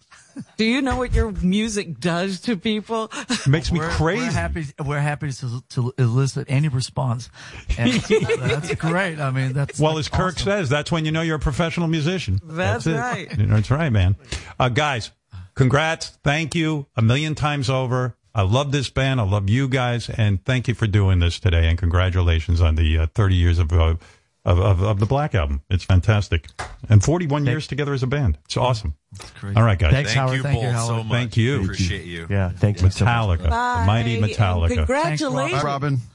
Love you Bye-bye. guys. Thank you. Love you. Wow. Well, that was something. Yeah, it was worth uh, waiting for.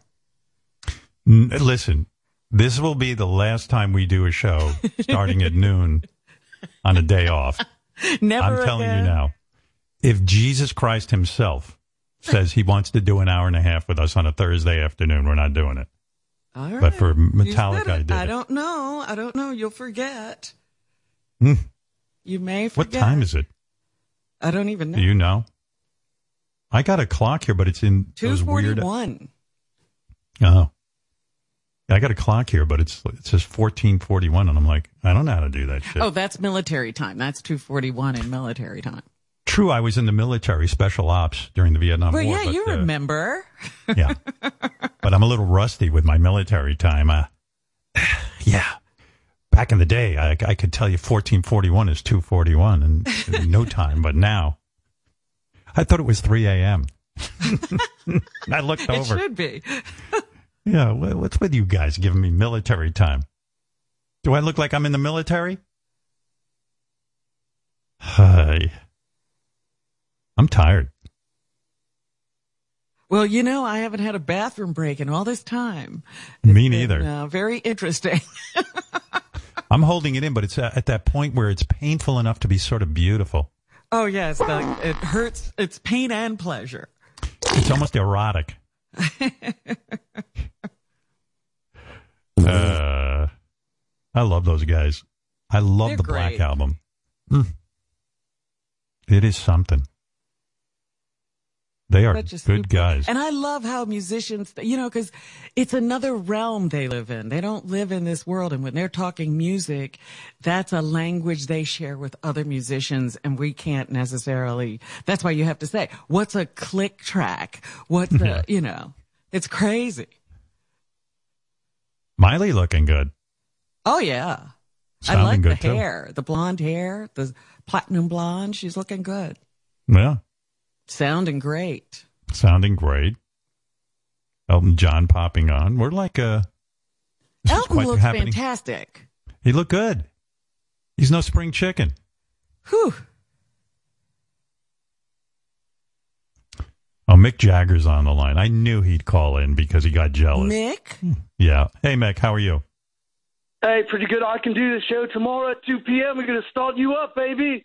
I'll tell you every sexual experience I've had with a celebrity. I can have you and the Stones on at 2 p.m. tomorrow. Absolutely. Uh, you know, I love that forget it. interview. I love the chat with you. Come on, man. Those things start me up. Ooh, you bet. You gonna do some good. songs too? Wow. I swear, I think, you know, that- it's funny. If it was the Stones and they said tomorrow we can be on it too, I think I would What have would you to do? it. Would you do it? I think I, yeah, I think I'd have to. You'd have to, right? Yeah. That's a good one. I don't think any other band though. Just the Stones. Because I was thinking, oh well, we'll never interview Charlie Watts. Well, I'm a little bit more after Mick and Keith anyway, so long But, but, but them that was my thought when I was having that. I was like, Mick and Keith better get in here right. because you know, time. I mean, things don't last forever. I think if Keith died, Mick would stop the Rolling Stones.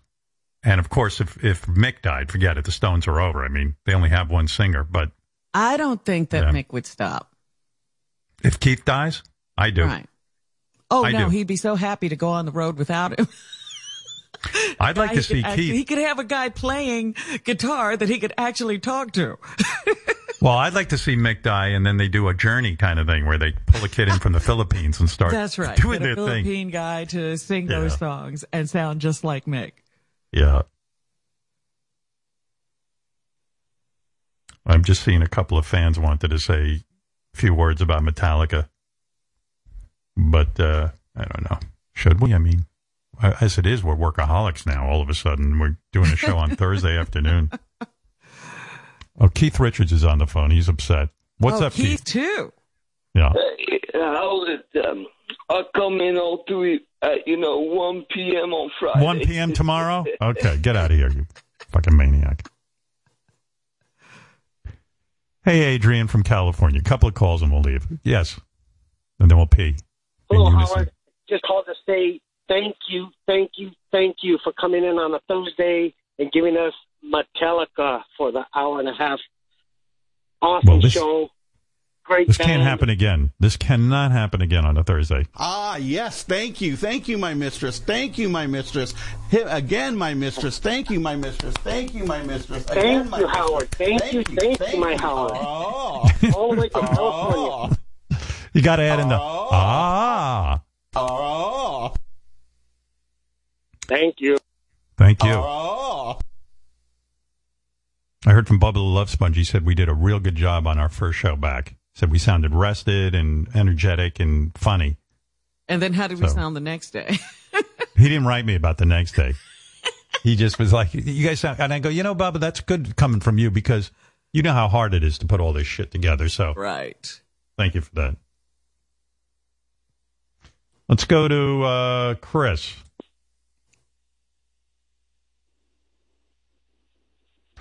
I was such a jerk today. I thought, well, I'm not going to let a special time of the show fuck me up. So I got up. It was raining.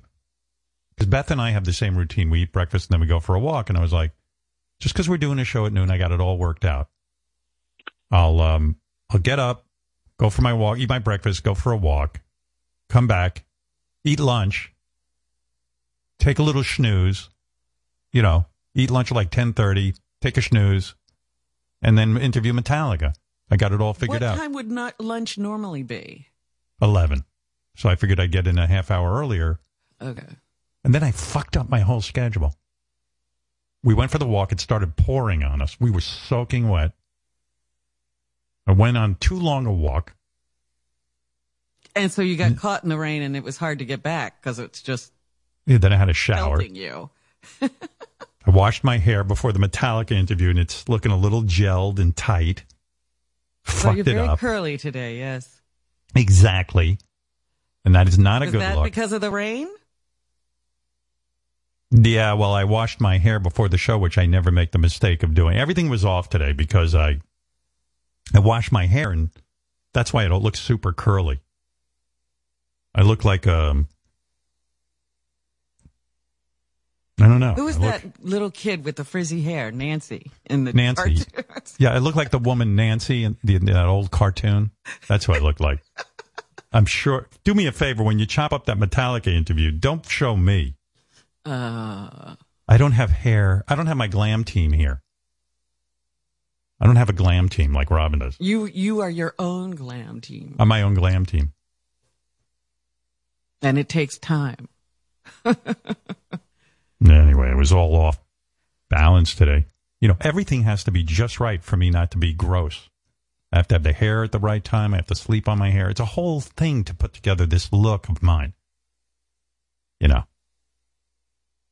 So, if you do watch this on the app, this amazing uh, time with Metallica and the live performances, and you see me and you're like, oh, oh, oh who's that woman? Stop. you know, we know Robin's a woman, but wh- who's the other woman imitating Howard? That's me.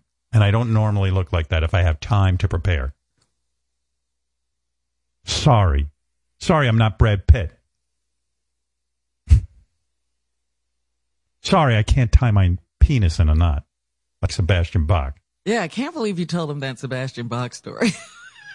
Stopped them dead in their tracks. I know. It was like, well, what are we supposed to say about that?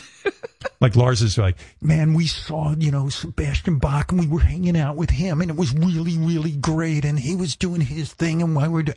Hey, did you guys hear that Sebastian Bach came on my show and tied his penis in a knot? Uh, oh, okay. well, anyway, in answer to your other question. Yeah, yeah, yeah, yeah. yeah. Well, getting back to something normal. The other thing that kind of freaked him out was I said, Hey guys, remember when I was at your show and I got so excited by your music, I pulled my friend's pants off. Oh, yeah, yeah, yeah. And they were like, uh, oh, what? Like, James is punching people in the stomach and throwing TVs out a window and, you know, on Jaeger, he's, he's throwing watermelons into an air conditioning system. And then I go, yeah, I did something kind of crazy. I uh, took my pair, my, uh, my friend's pants off so we could see his ass during your show. I'm pretty rock and roll too, you guys.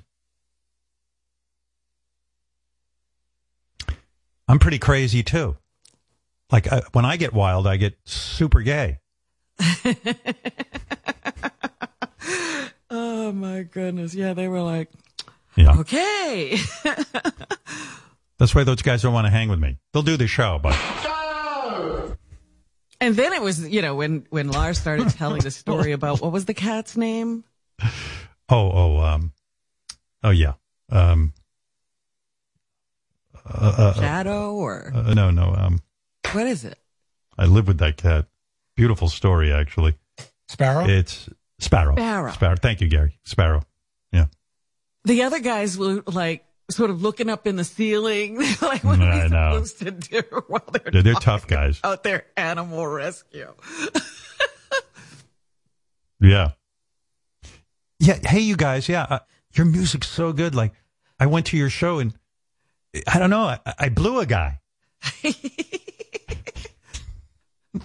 you know, we never want to know when Howard's at the show. Right. yeah. I got crazy and everyone started pulling our pants off.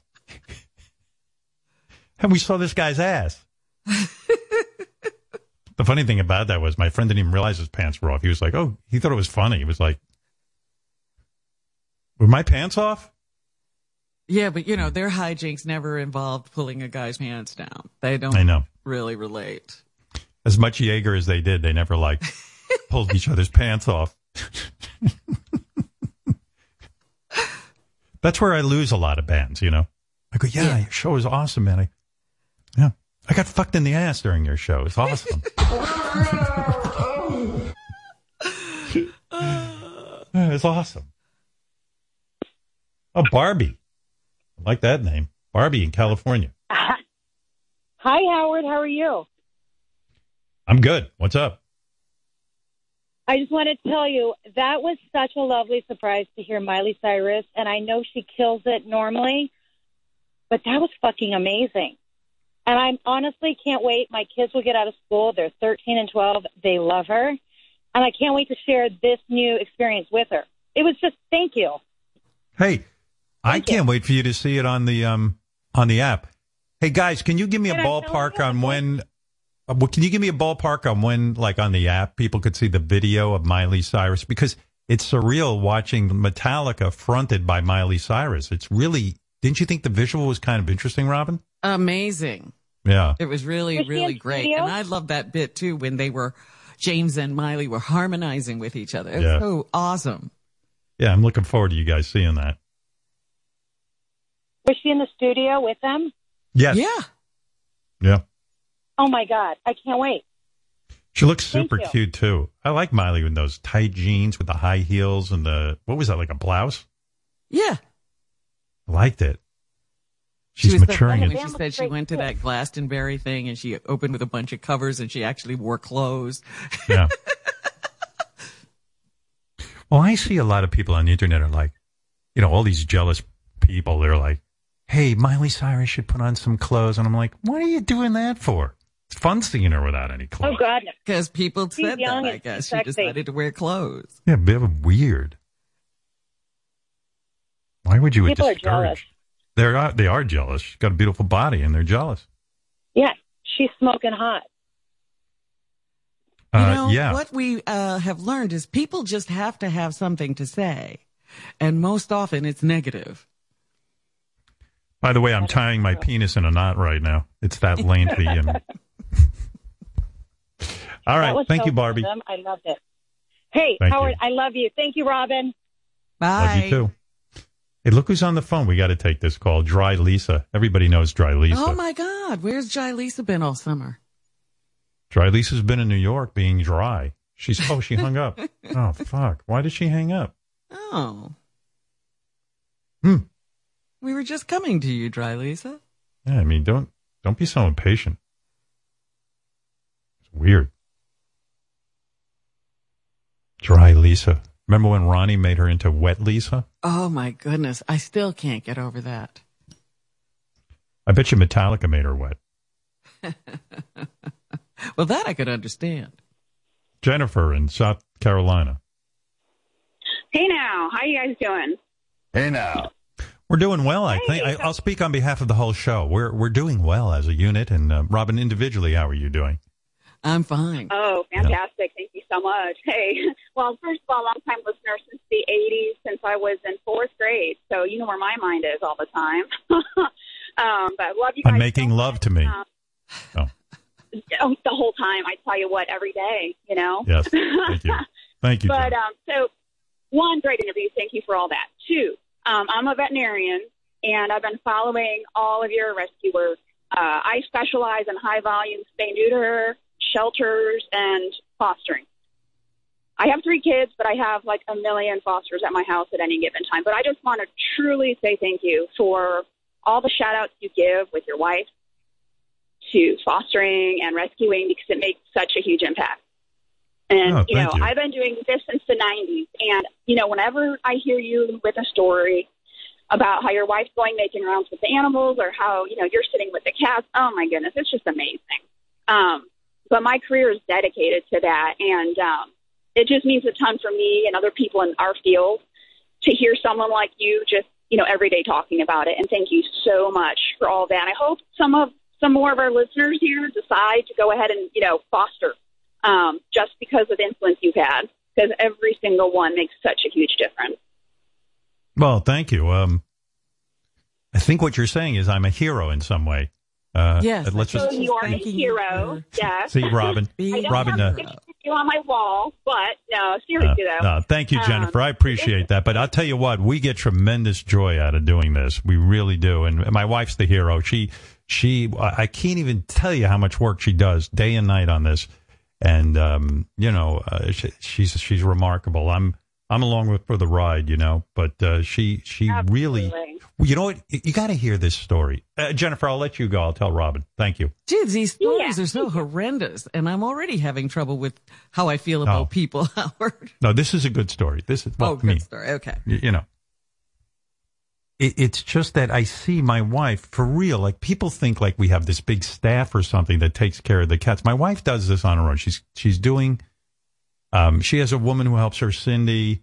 Uh she has a, a, a doctor who helps her dr jackie. But in the house she does all the litter boxes and stuff.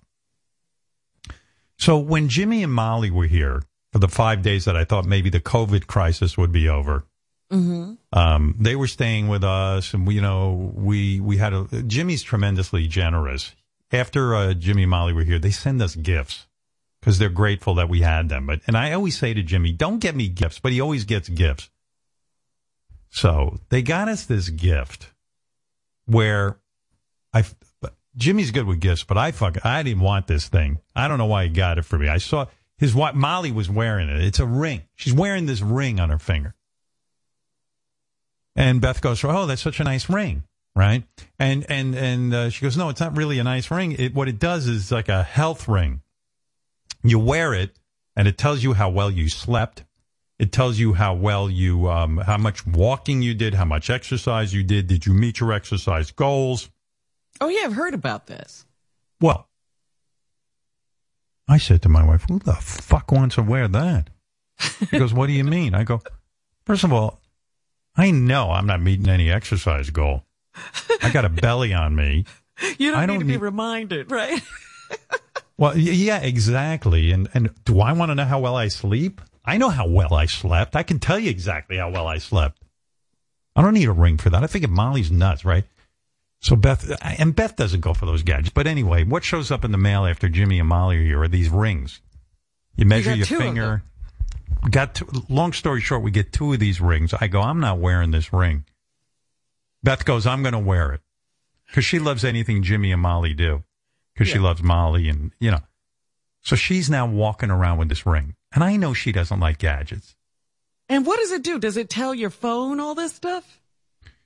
It yes, it it's weird. It it um we were sitting down talking, And my and the point about this is my wife is on her feet all the time, running around the house. I used to say to her, I think you do 20 miles of walking just in the house a day because you're constantly changing litter boxes and doing all this animal rescue. Well, we're sitting down talking, and all of a sudden she gets an urgent email, like it's beeping. She goes, You're not going to believe this. The ring is telling me, isn't it time you got off your butt and started walking around? I go, Throw that fucking ring out. You got to be kidding me. I don't, I wouldn't wear that. You, you're, you're constantly on your feet rescuing animals. You're constantly motion, and this ring is telling you you're a fat ass and you got to get up and fucking That's right. walk You're around. lazy, uh, uh, something, so and so. Oh my God! Well, my wife, she she's got up, she starts moving around. I go, this is insane. This ring is move. This ring is is is is managing our lives. You're getting emails from the ring telling you to get up and move around. Like today, we walked four miles. I wouldn't have known that without the ring. But meanwhile, the reason I bring this up, yesterday, we didn't, you know, we, we went for our usual walk, but she ended up, it's, the ring said she did seven and a half miles yesterday just from moving Oh, around the my house. Wow. Yeah. So that's what I mean with animal rescue. You want to get in shape, rescue a bunch of animals. But I'm not getting the ring. I'm not I'm not wearing that ring. I don't care who got it for me. Imagine if I'm sitting down and you know, I sit on my ass most of the day. When we do the show, we sit for four hours. You'll get urgent emails constantly. Yeah, it's like, hey, you died. You better get up. oh, there's Dry Lisa. Hey, Dry Lisa, how you doing? How was your summer? It was okay. How how are you, Howard? How's everybody? Hmm. Robin. Hi, Robin. Hi there. Dry Lisa. Did you get wet at all this summer? Yeah, I'm I'm wet. Well, it's wet right now. Still cleaning No, I up mean- after Ida. No, I mean, I mean sexually wet. Ah, I don't even. I can't even talk about that right now. I'm wet from listening. Yes, I'm wet today. You're wet. you're wet from show. Metallica. Awesome. Hell yeah. Hell yeah. Awesome. Oh, beautiful. Thank you guys. Thank you so much. Oh, I'm Those glad you're are great. sounding better because you sounded a little depressed when you first started off. Oh, I when? think- when? No, you no, said you hello. know. No, I just Oh, uh, I sounded low. Okay, I'm low. I'm sorry. one of my It's favorite phone moments from uh, before the break was when Ronnie talked to Dry Lisa and got her wet, turned her Yeah. into Wet Lisa. That was just awesome. Was Ronnie at his full powers. Yes, wonderful, Ronnie. That was very nice of him. He was Yeah. checking up on me. Yeah, he He did was more than check up on you. me. Yeah, he was checking up on me and being kind and seeing he was being kind and compassionate, seeing how I was doing. That had something to do with um oh goodness. Oh yeah, yeah, brain fog. I oh I can't forget his name. Wolfie. Wolfie. Oh yeah, yeah. Wolfie uh was the one that uh Here you go. we spoke. And now I would take my hard penis and I would put it very slowly because there would be, you know, I would be so turned on by you and what we were doing that there would be a lot of pre cum on the tip of my cock. And what I would do is I would take it and rub the head of my cock around your clit. If I rolled over on my stomach, what would you do to me? Oh, if you rolled over, oh, you're going to hold out on me? You wouldn't Yeah, I'm gonna, I'm, I'm gonna hold, I'm gonna hold out on you because that's my thing. I like to really like have like a major explosion w- with my partner. But you'd want me to get on top of you, and I'd, I'd take your cock right inside me, and we'd probably, we're already to that uh, point where we're going to explode. That was sexy. Yes, The that two of you very, together. Very interesting call. It sure was. All right, Dry Lisa. Thanks for the call, and I'm glad you enjoyed Metallica. Thank you, guys. Thank you, Metallica. We love you all. Thank you so much. Have a Thank good you. day. Be well. You, You too. I remember that day. I, I heard it, and I got wet, uh, wet from the vomit on my in my lap. Those two. Unbelievable. Yeah. Yeah, we should probably go. Let's says here it's fifteen oh six. That's that's three oh six. oh, I knew that. I was in the military. You know, I was a war hero. Yes, yes, yes. You tell all your time in military time. Yeah. Uh, I just slipped up. I didn't want people to know that uh, my extensive military background. When I start talking in military time, 1506. Why would they have that? Why would the military want to say 1506? I don't Because even they don't want to have to waste time confusing people. If you have to say AM and PM, you know, if you say 1300, everybody knows what you're talking about. Yeah, but for me it's rough because um, I got to go. Let's see, twelve, and then let's see. if it's fifteen oh six, got to add two to that.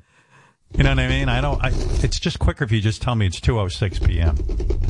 Yes, but you're not trying to do an operation. Hmm. And we're, you know, you want to say, you want to work, we're meeting at 0900.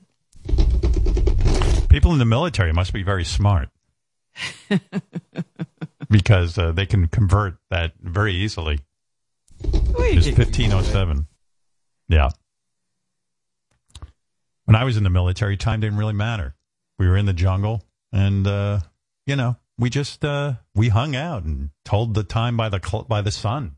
We just look up in the sky. You had a sundial on your wrist. Had a sundial. Yeah, that's what we used back then. you, want to go, or I was gonna I was gonna end the show with uh, doing the Mitch McConnell audio book, but uh, You're to do that on an unusual day instead of No. like a regular day? no, we today was just about celebrating Metallica and their Black Yeah. album. You know, what are you doing this weekend? Anything? I, I am so sick of people asking me, you got any plans for the weekend? Well, I know you have no plans. I'm you, just I don't have any plans. no, I know you don't have plans, but when I say what are you doing this weekend, I mean which TV shows are you going to be watching? you know what I mean. I didn't want to embarrass you by saying what television will you be watching once we get off the air. Robin's got quite the television itinerary. Because you live alone, when you when you eat dinner, do you have the TV on as well? I mean, the TV's constantly on, right? not constantly. Sometimes it's not on, but generally, yeah, I eat my meals in front of the TV. Yeah, that's what I would do. If Beth wasn't with me and I lived alone and I was locked up because of COVID and everything, I'd be watching TV 24 7. But I don't watch TV shows all the time. You know, I have another hobby and I'm watching Oh, right. different things. I'm gonna. We should tell people your hobby. You got to No, hear we this. shouldn't. No, No. you don't want to. No, You not today. Are you okay? Not today. That's a tease. Next week, I'm going to talk about Robin's hobby. I need to, to work up to uh, reve- revealing that. I'll only give you a hint. Robin is an FG. An FG. Yeah, Oh, all right. that's your hobby. Think about it. I got it. I figured it out. You got it. Okay. Because I was like, what? what did I do now? No, I got it. Maybe you should eat dinner now. The Rifleman's on MeTV right now. No, you know what? I'm really, this is very disappointing because usually I eat after the show, Hmm. but I had to eat before the show. You ate dinner already? No, I ate breakfast. Oh, I already had two meals show. today. I had lunch Huh? before the show and breakfast. No, I only eat twice a day. I eat Oh, after really? the show and then I have dinner later on. God, I can't so I do had that. to eat before the show. Beth eats one meal a day, and I'm like, how do you do that? I, I'm, I'm like, I'm like a wolf. If I don't eat, I'm like crazy. As opposed to how you are the rest of the time. Oh my god! I mean, I get like like like like Pavlov's dog. I just have to eat. I'm not even hungry, and I have to eat. And after I eat dinner, I can't wait to wake up for breakfast. I love eating. do you fix all your meals or do you, uh, Please, Robin, I'm a superstar. I know. you. I'm just wondering. Fix my meals. I mean, Want to be you- caught dead? Because if you have to make the meal, it might really get crazy if you're too hungry. Robin, I was just interviewing Metallica. How could I make my own meals? I was just hobnobbing with Steve Martin and Martin Short. And That's you true. asked me a question like that? John, uh, uh, you know, what am I doing? Saying What are you make doing? Your own meals. I'm in the stratosphere. I barely do anything for myself. I told you, I don't even know how to get to my house. That's true. You don't know where you are right now. Beth loves to tell that story of the night I met her, where we meet and I'm at this dinner party and we kind of hit it off and it looks like something might be happening. And I'm like, oh my God, I can't believe this hot chick's into me. Gotta, don't act like a loser. Act like a winner. don't blow this. don't say something stupid. So she's like, well, I'm going to leave now. Like, kind of like, you know. So I go, um, hey, uh, my car's outside. May I give you a ride home? She's like, uh, well, I don't want to inconvenience you. Where do you live? Uh I oh. went, I said to her, I don't know. And she goes, Are you being funny? I, I go, I, I'm not trying to be funny. I'm not sure where I live. So she goes, um, Well, look, I don't know what to tell you. I live on the Upper West Side. And I said to her, um, That sounds familiar. I think I live there too. yeah, I think I live there too. Yeah. I didn't know she was going to ask me one of those gotcha questions. Know. That's a guy. Oh, you're like Sarah Palin. What newspapers Yeah. do you read? Yeah, Katie Couric, don't ask me what newspapers I'm going to read. I'm unprepared for this. I was like, I live in America, I think. You know, no, but I, I was like, I think I live near you. And then we got in the car and I think I asked Ronnie, I go, Ronnie, can you, uh, can you tell Beth where we live? I mean, you know, where I live? and he did. And he, she goes, Oh, I live a block away from you. But you And couldn't have had done any of that. No. You didn't know you lived on the Upper West Side. Nothing. No, I mean, I met her like 21 years ago, and I'm pretty sure I'd still be stuck at that club if Ronnie hadn't been there. I, I, I just, uh, I concentrate on radio. That's what I think about. I leave the rest to fate. Well, so I'm far pretty- you've done okay. Yeah, I mean, I'm getting through it. I, I managed to be uh, here. But you know, I don't know where. Even, you know, even before we got famous, you and I used to drive around together. How lost did I used to get in that Oh car? my God. I had a chauffeur robbing around when we uh, we'd go to work at WNBC in New York. I got lost every night home. We were leaving from the same place and going to the same place, and I One got lost. night we we actually had dinner on the Upper West Side. we did. And at the end of, we were with Steve Rossi. He took us out to dinner this one night yeah, at a at a restaurant on the Upper Oh, West wow. Side. I didn't know and that. then when you start, he started talking about where the restaurant was, and you go, "Oh, I know where I am." And I said, "Wow, that's amazing." And we got in the car that night, and you took over because you knew where we were, and we wound up in the Bronx. From the Is that bad? Side. Is that bad?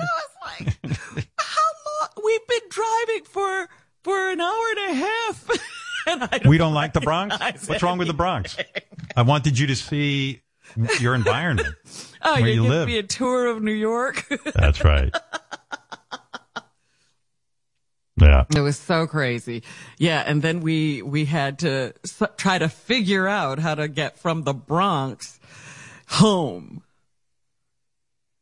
Yeah. Took forever. I think we pulled up to your house at midnight. Yeah, because I would roll down the window and always find like a homeless guy who'd ask directions. And Robin would be like, roll up your window. What's the matter with you? Dare tell those people we don't know where we are.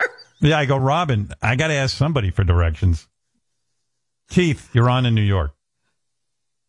Hey, what's up, Howard? I love the afternoon show, man. It finally gives me an opportunity to listen live and call in for once, man. For people who have a job, this is fantastic.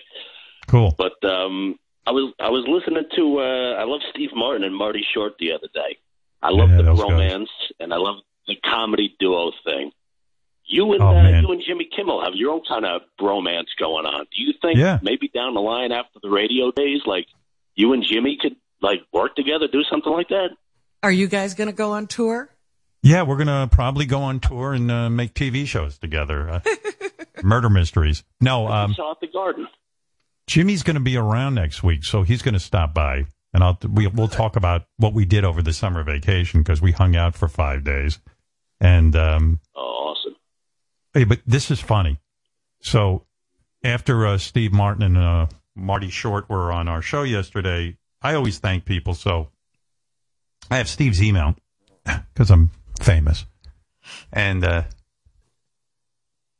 I wrote Steve and I said, Steve, I can't thank you enough for coming on the show. You know what a thrill it is, and it's a thrill for my audience, and blah blah blah blah blah. He wrote me back. This is why he's a genius. He writes me back and he goes, how dare you write me when you know how busy I am? Oh, that's great. Yeah. And he goes, well, you can't top that. Yeah, you can't top that. So I just, that's you as as I gets. gave up. That, that's as quick as it gets. That's Steve Martin in a nutshell, right there.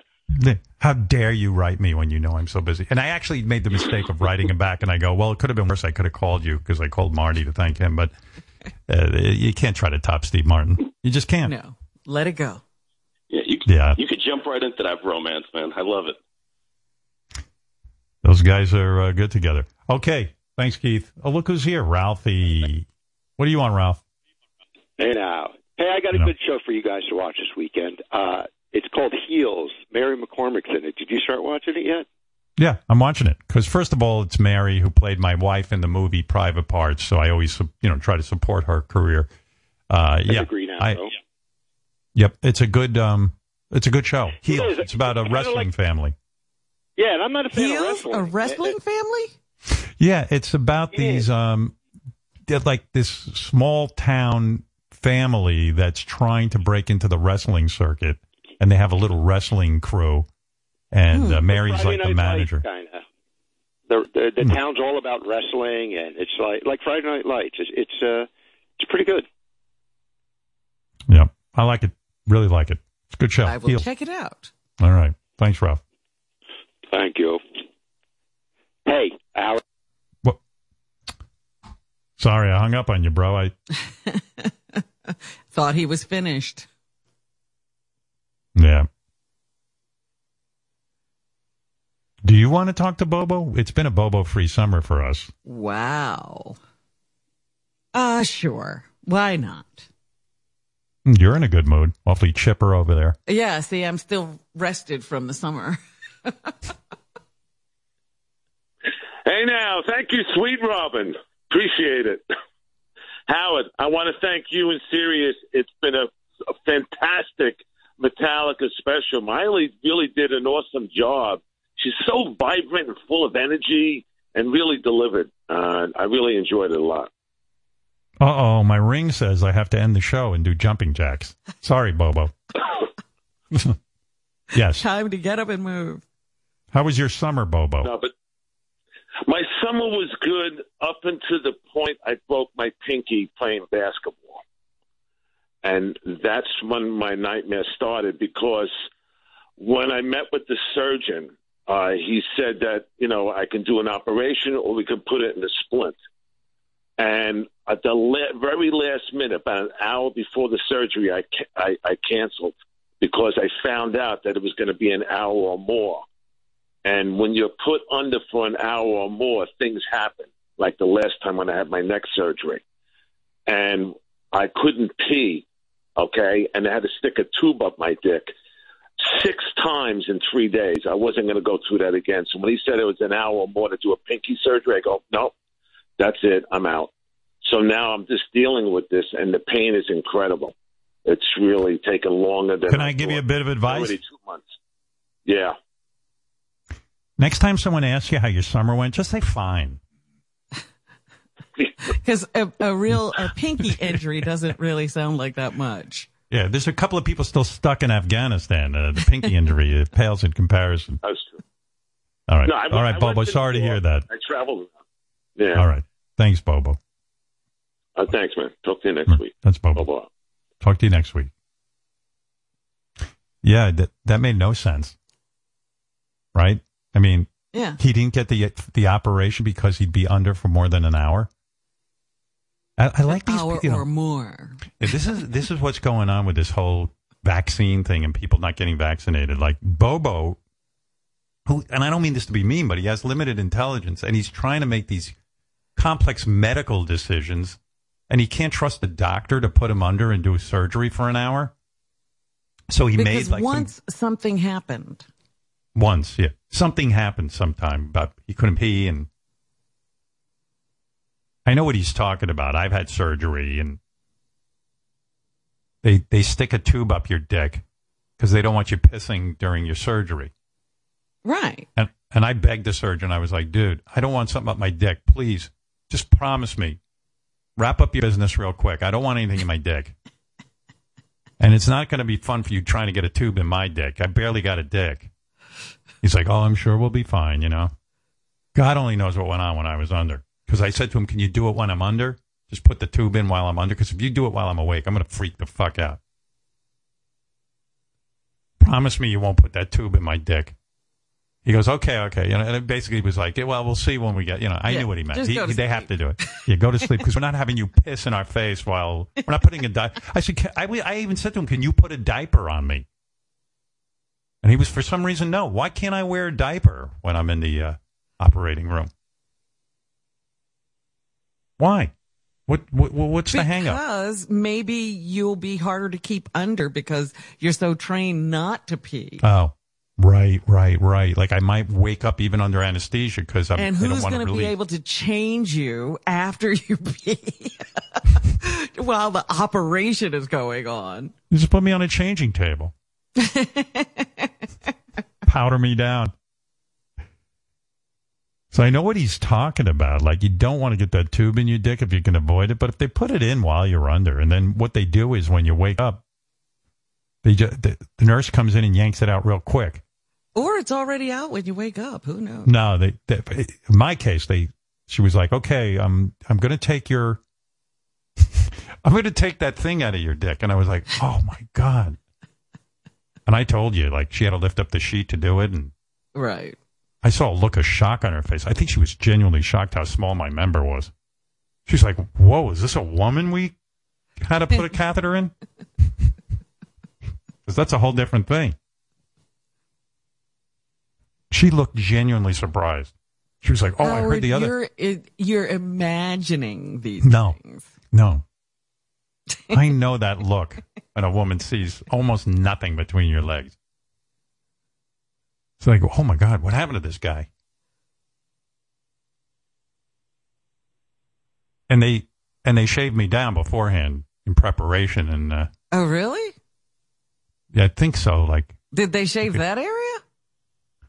I don't know what they did. It was just humiliating. At least a dude did that.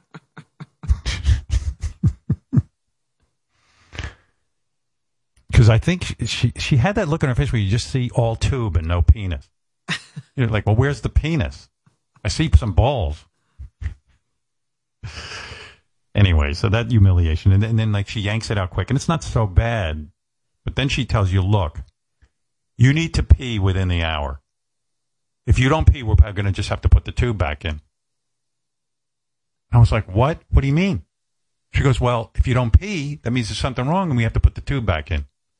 I said, well, I'll go pee. And uh, she said, okay, drink some water. Well, I got so nervous that I wasn't going to pee and they were going to put the catheter back in me. I started drinking like, I think I went through seven bottles of Poland Spring water. My belly was bloated like I was a Biafran. Flies started circling around my head, I my bloated belly. And all of a sudden, I was so bloated and I couldn't pee. It was like a psychological thing. I couldn't pee. Right. And I'm watching the clock and I go, oh my God, my belly hurts. I can't sleep. I can't move. I can't pee. They're going to put a catheter back in me. Oh man, was it horrible. Like one minute before she came in, I, I got a little bit of pee out. Saved yourself. Oh my God. And I go, I peed a little. It was all right. But I go, I'm fine. It's working. Man, when someone tells me I have to pee, I can't pee. Well, that's everybody. You know, it's like the moment you have to, you can't. And I was so uncomfortable the rest of the day. I couldn't even sleep because uh, I had so much water in my. Right. You're System. sloshing around. Yeah. I was overloaded in water. move, like a wave. Oh, it was horrible. It's horrible. Do you ever pull that tube out of a dude Yeah, of course. when you were a nurse? Yeah. All of my you- patients were intensive care patients, Howard. Nobody was Mm. going to the bathroom. So you pulled the tube out? I pulled them out. I put them in. No. You don't look at the guy's dick? That's why I'm telling you, I don't recall anybody's dick. Oh, what a liar. you wouldn't judge I their never penis had. Like I never met anybody in the nurses' station and started talking about the. really? Never. And nobody ever did nurse. that to me. That's why I'm saying I don't. You're making this up. We've got other things on our minds.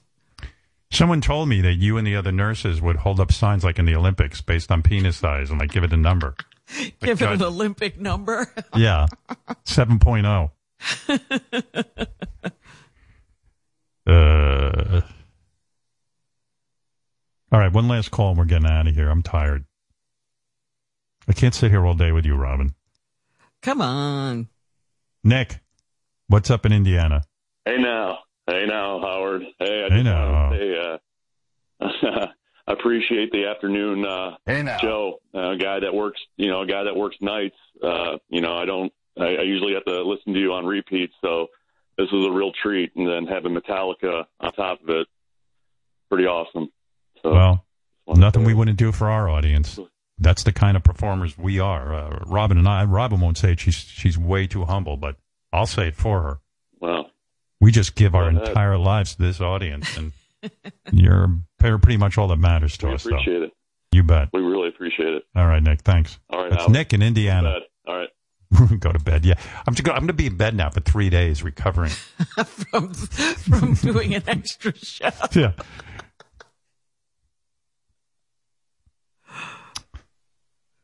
Oh, here's high pitch. All right, high pitch. I'll give you the last word. Go ahead, but I'm tired, so it's not going to be a long conversation. Hi, Howard. By the way, great show. Miley Cyrus was great. And Yes. I got my colon. I got my colonoscopy. You had it. No, yes, no cancer. And I got to thank my friend Nikki, who who to, who who who dealt with me the night before because the prep was so bad. It is amazing that um, that high pitch doesn't have uh, colon cancer. I mean, his diet is horrible. He's overweight, and I mean, good for him. He's healthy. I mean, but it is. He he just said the prep was so bad. Nick, the, your friend Nikki stayed with you during the prep. Yeah, she she's amazing. Hmm. She drove me to the hospital because I couldn't drive home. Amazing. Because you know that prep for the colonoscopy is a lot of shitting and pissing. and Yeah. that. you don't want to be in that little place with the high pitches, you know, during that No way. fiasco. No. He doesn't have a private bathroom, right? He has to go down. I think the he hall. does now. I have my own. You have your own. I have my own bed. I have my own bathroom, my own apartment. And Howard, like yesterday's show, Steve Martin, what a great looking guy he is. Yes. It's What great did looking. say? Steve Martin. said, what a great looking guy Steve Martin is. Oh. He's better look. He's better looking than Anderson Cooper. Yeah. Oh well, I'm sure he'll be glad to hear that. I mean, Yeah. when Eric goes to the doctor, it should be, Hi, Howard. uh, I have every disease known to mankind. I can't believe it. You know what I mean? Like, like that's the call you're expecting. It's like, uh, you know, if he if he's healthy, Yeah, high pitch has. N- well, he's on a lot of medication. I don't know what the medication is for. but you'd think the medication. It's not what you'd think it'd be for. Yeah, yeah. you'd think like, like he should be on horse dewormer. He's the size of a cow. you know what I mean? If anyone should be on ivermectin, it's Eric. Um. Anyway, I'm glad you're healthy, Eric. Howard, Robin. I love you. I love all of you. And by the way, I've been participating with the phone calls with Sal as well. Oh, good. Glad to hear that. Thank you. Because I want to be a team member. I want to be a team player. Okay, you're on the team. Thank you.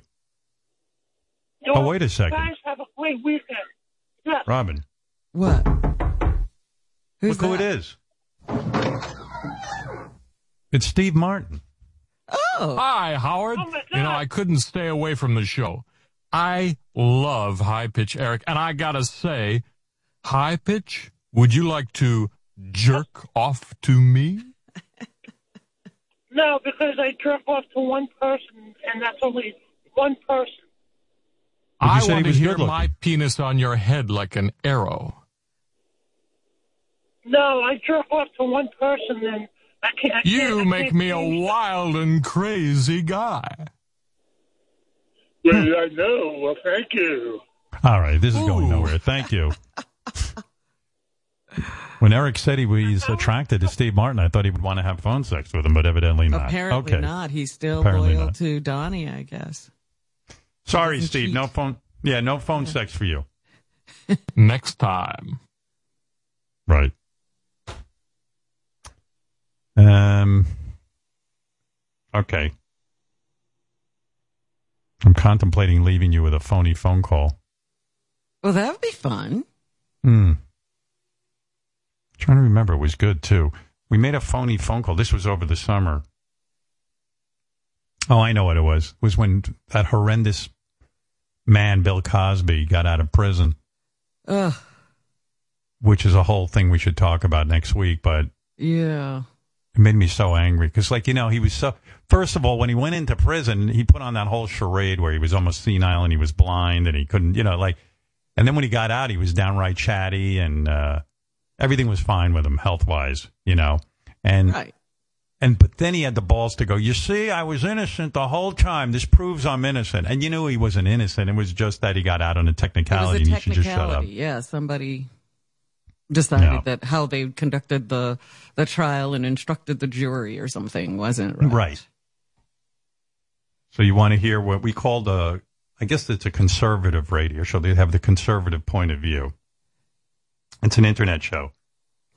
And um, Bill Cosby, we had Bill Cosby call into the show to complain about comedians using filthy language.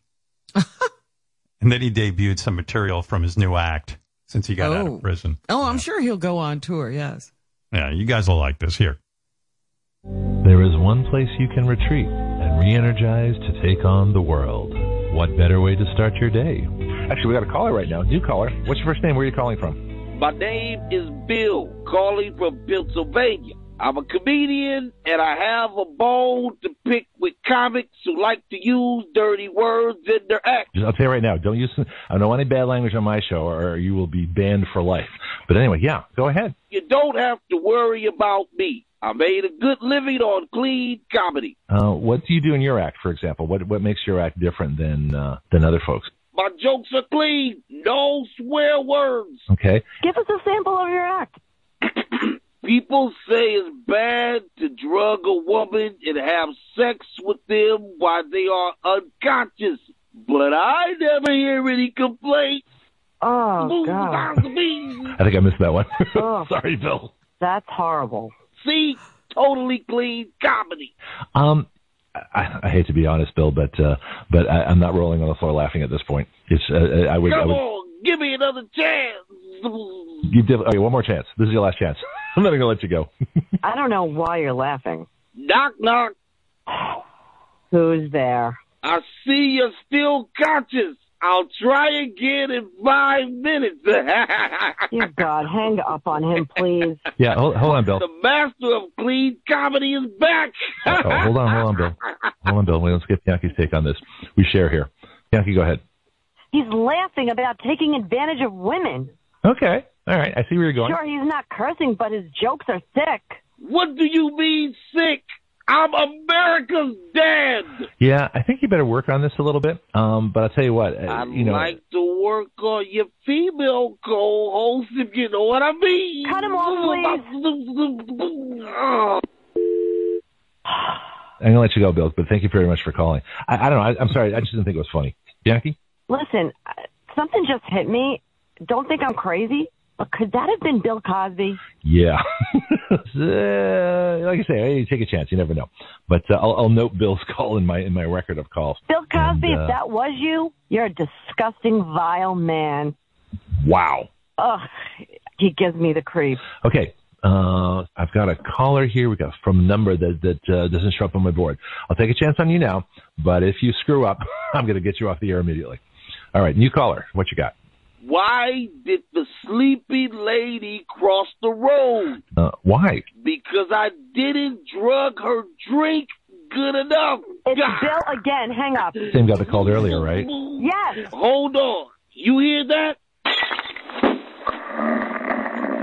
Sounds like my date just finished her drink. Hang up on this creep. Time to pop my pussy. Oh, hey, hey, hey. Get off our show, you pervert. Bill, help me get my pants off. Uh, that's enough. Okay. Oh my god, I can't. I just can't. I'm just. Oh. I'm exhausted. He's exhausted. what did he do? What it- what's with that? No wonder it's an internet radio show. That guy's pretty out of it. I mean, ah, well, I'm gonna. His big thing is he tells people if you mess up, I'm gonna take you off the air for uh, for for life. Not sure how he's gonna do that. I don't know because Bill got right back on. No, exactly. He must be doing his show at noon. Makes you loopy. I don't know. He was laughing at some of the jokes, and then the co-host got upset, and then he kind of backed off a little bit, right? Right. Yeah. I mean, uh, how about Bill getting out of jail, man? From what I read, the judge was kind of uh, didn't have to really interpret the law that way. It was really kind of a weird thing. I mean, they let Bill Cosby out of jail. Like life just goes on. Well, th- you were talking about a case the other day, and I said it all depends on the judge. Yep. It's kind of maddening to see him out of jail. Then he like- started. He's he started flashing the victory sign. You know, The Right. peace sign. You know, victory. Yeah. And he wasn't really victor. I mean, yeah, he was let out because of a procedural error. It wasn't like somebody said, "Gee, you didn't do it. We we found yeah, you somebody innocent." lied, or this was a trumped up charge. Nothing like hmm. that happened. But I guess his wife's still with him, right? Oh yeah, she hangs in. You know who's incredibly loyal to Bill Cosby? That lady who was his wife on the Cosby Show, Phylicia Ayers Allen Rashad. She Well, I think it means something because there's, you know, they may get residuals from those shows, you know, and when they get yanked off the air, they're not. it causes I hate to break it to her. They're not bringing those shows back on the air. They are on the air. They're being played Really? right now. Oh, yes. get out. Is that true? I am not getting out. Get out. leave leave the But um I mean Cosby's like such a villain and and she like when he got out of jail and gave the victory sign, she tweeted finally. And I guess so many people jumped down her throat that she she deleted the tweet like she never said it, Right, right. you know. If if you know, if I was a person who did sexual assault, do you think my movie wife would come to my defense, Mary McCormack, or would she uh I don't know. We should ask Mary. yeah. Be nice. How far can you go before Hmm. she doesn't tweet support? She should have put like an asterisk underneath finally and put, um, my Cosby show royalties depend on this man. Please forgive me. wow. Finally. Like, finally he's out of jail. Thank God Bill Cosby's back. You'd think he'd been in for 20 or 30 years. He wasn't Yeah. in that long. Shit. Women, ta- you know, I thought with the Me Too movement, maybe things would get a little better, but, uh, women taking it on the fuck, taking a punch. Um, the, the Texas, uh, the Supreme Court and abortion and Bill Cosby. The fuck? Well, you know, it's all in who you vote for. Mm-hmm. Women have uh, been throwing their vote in the wrong direction, apparently. Well, they've been thrown in the right direction, except we live in a country where you can win by 3 million votes and still lose. Yeah, but you know, that governor in Texas, he got some women's votes and their, you know, legislature got women's votes. So Yeah. That's how that stuff happens. I, I might have to run now and straighten everything out. Somebody ought to who has Yeah. a little sense. Oh, you have to have sense. Uh, forget Yeah. me. Count me out. Hey, anyway, it was fun to be with you on a Thursday. It was great to be with Metallica. Great to be with you, Robin. Um, Miley Cyrus again. A complete John. pleasure once we got here. Let me just uh, make my day complete and do a live commercial here for Dish Network.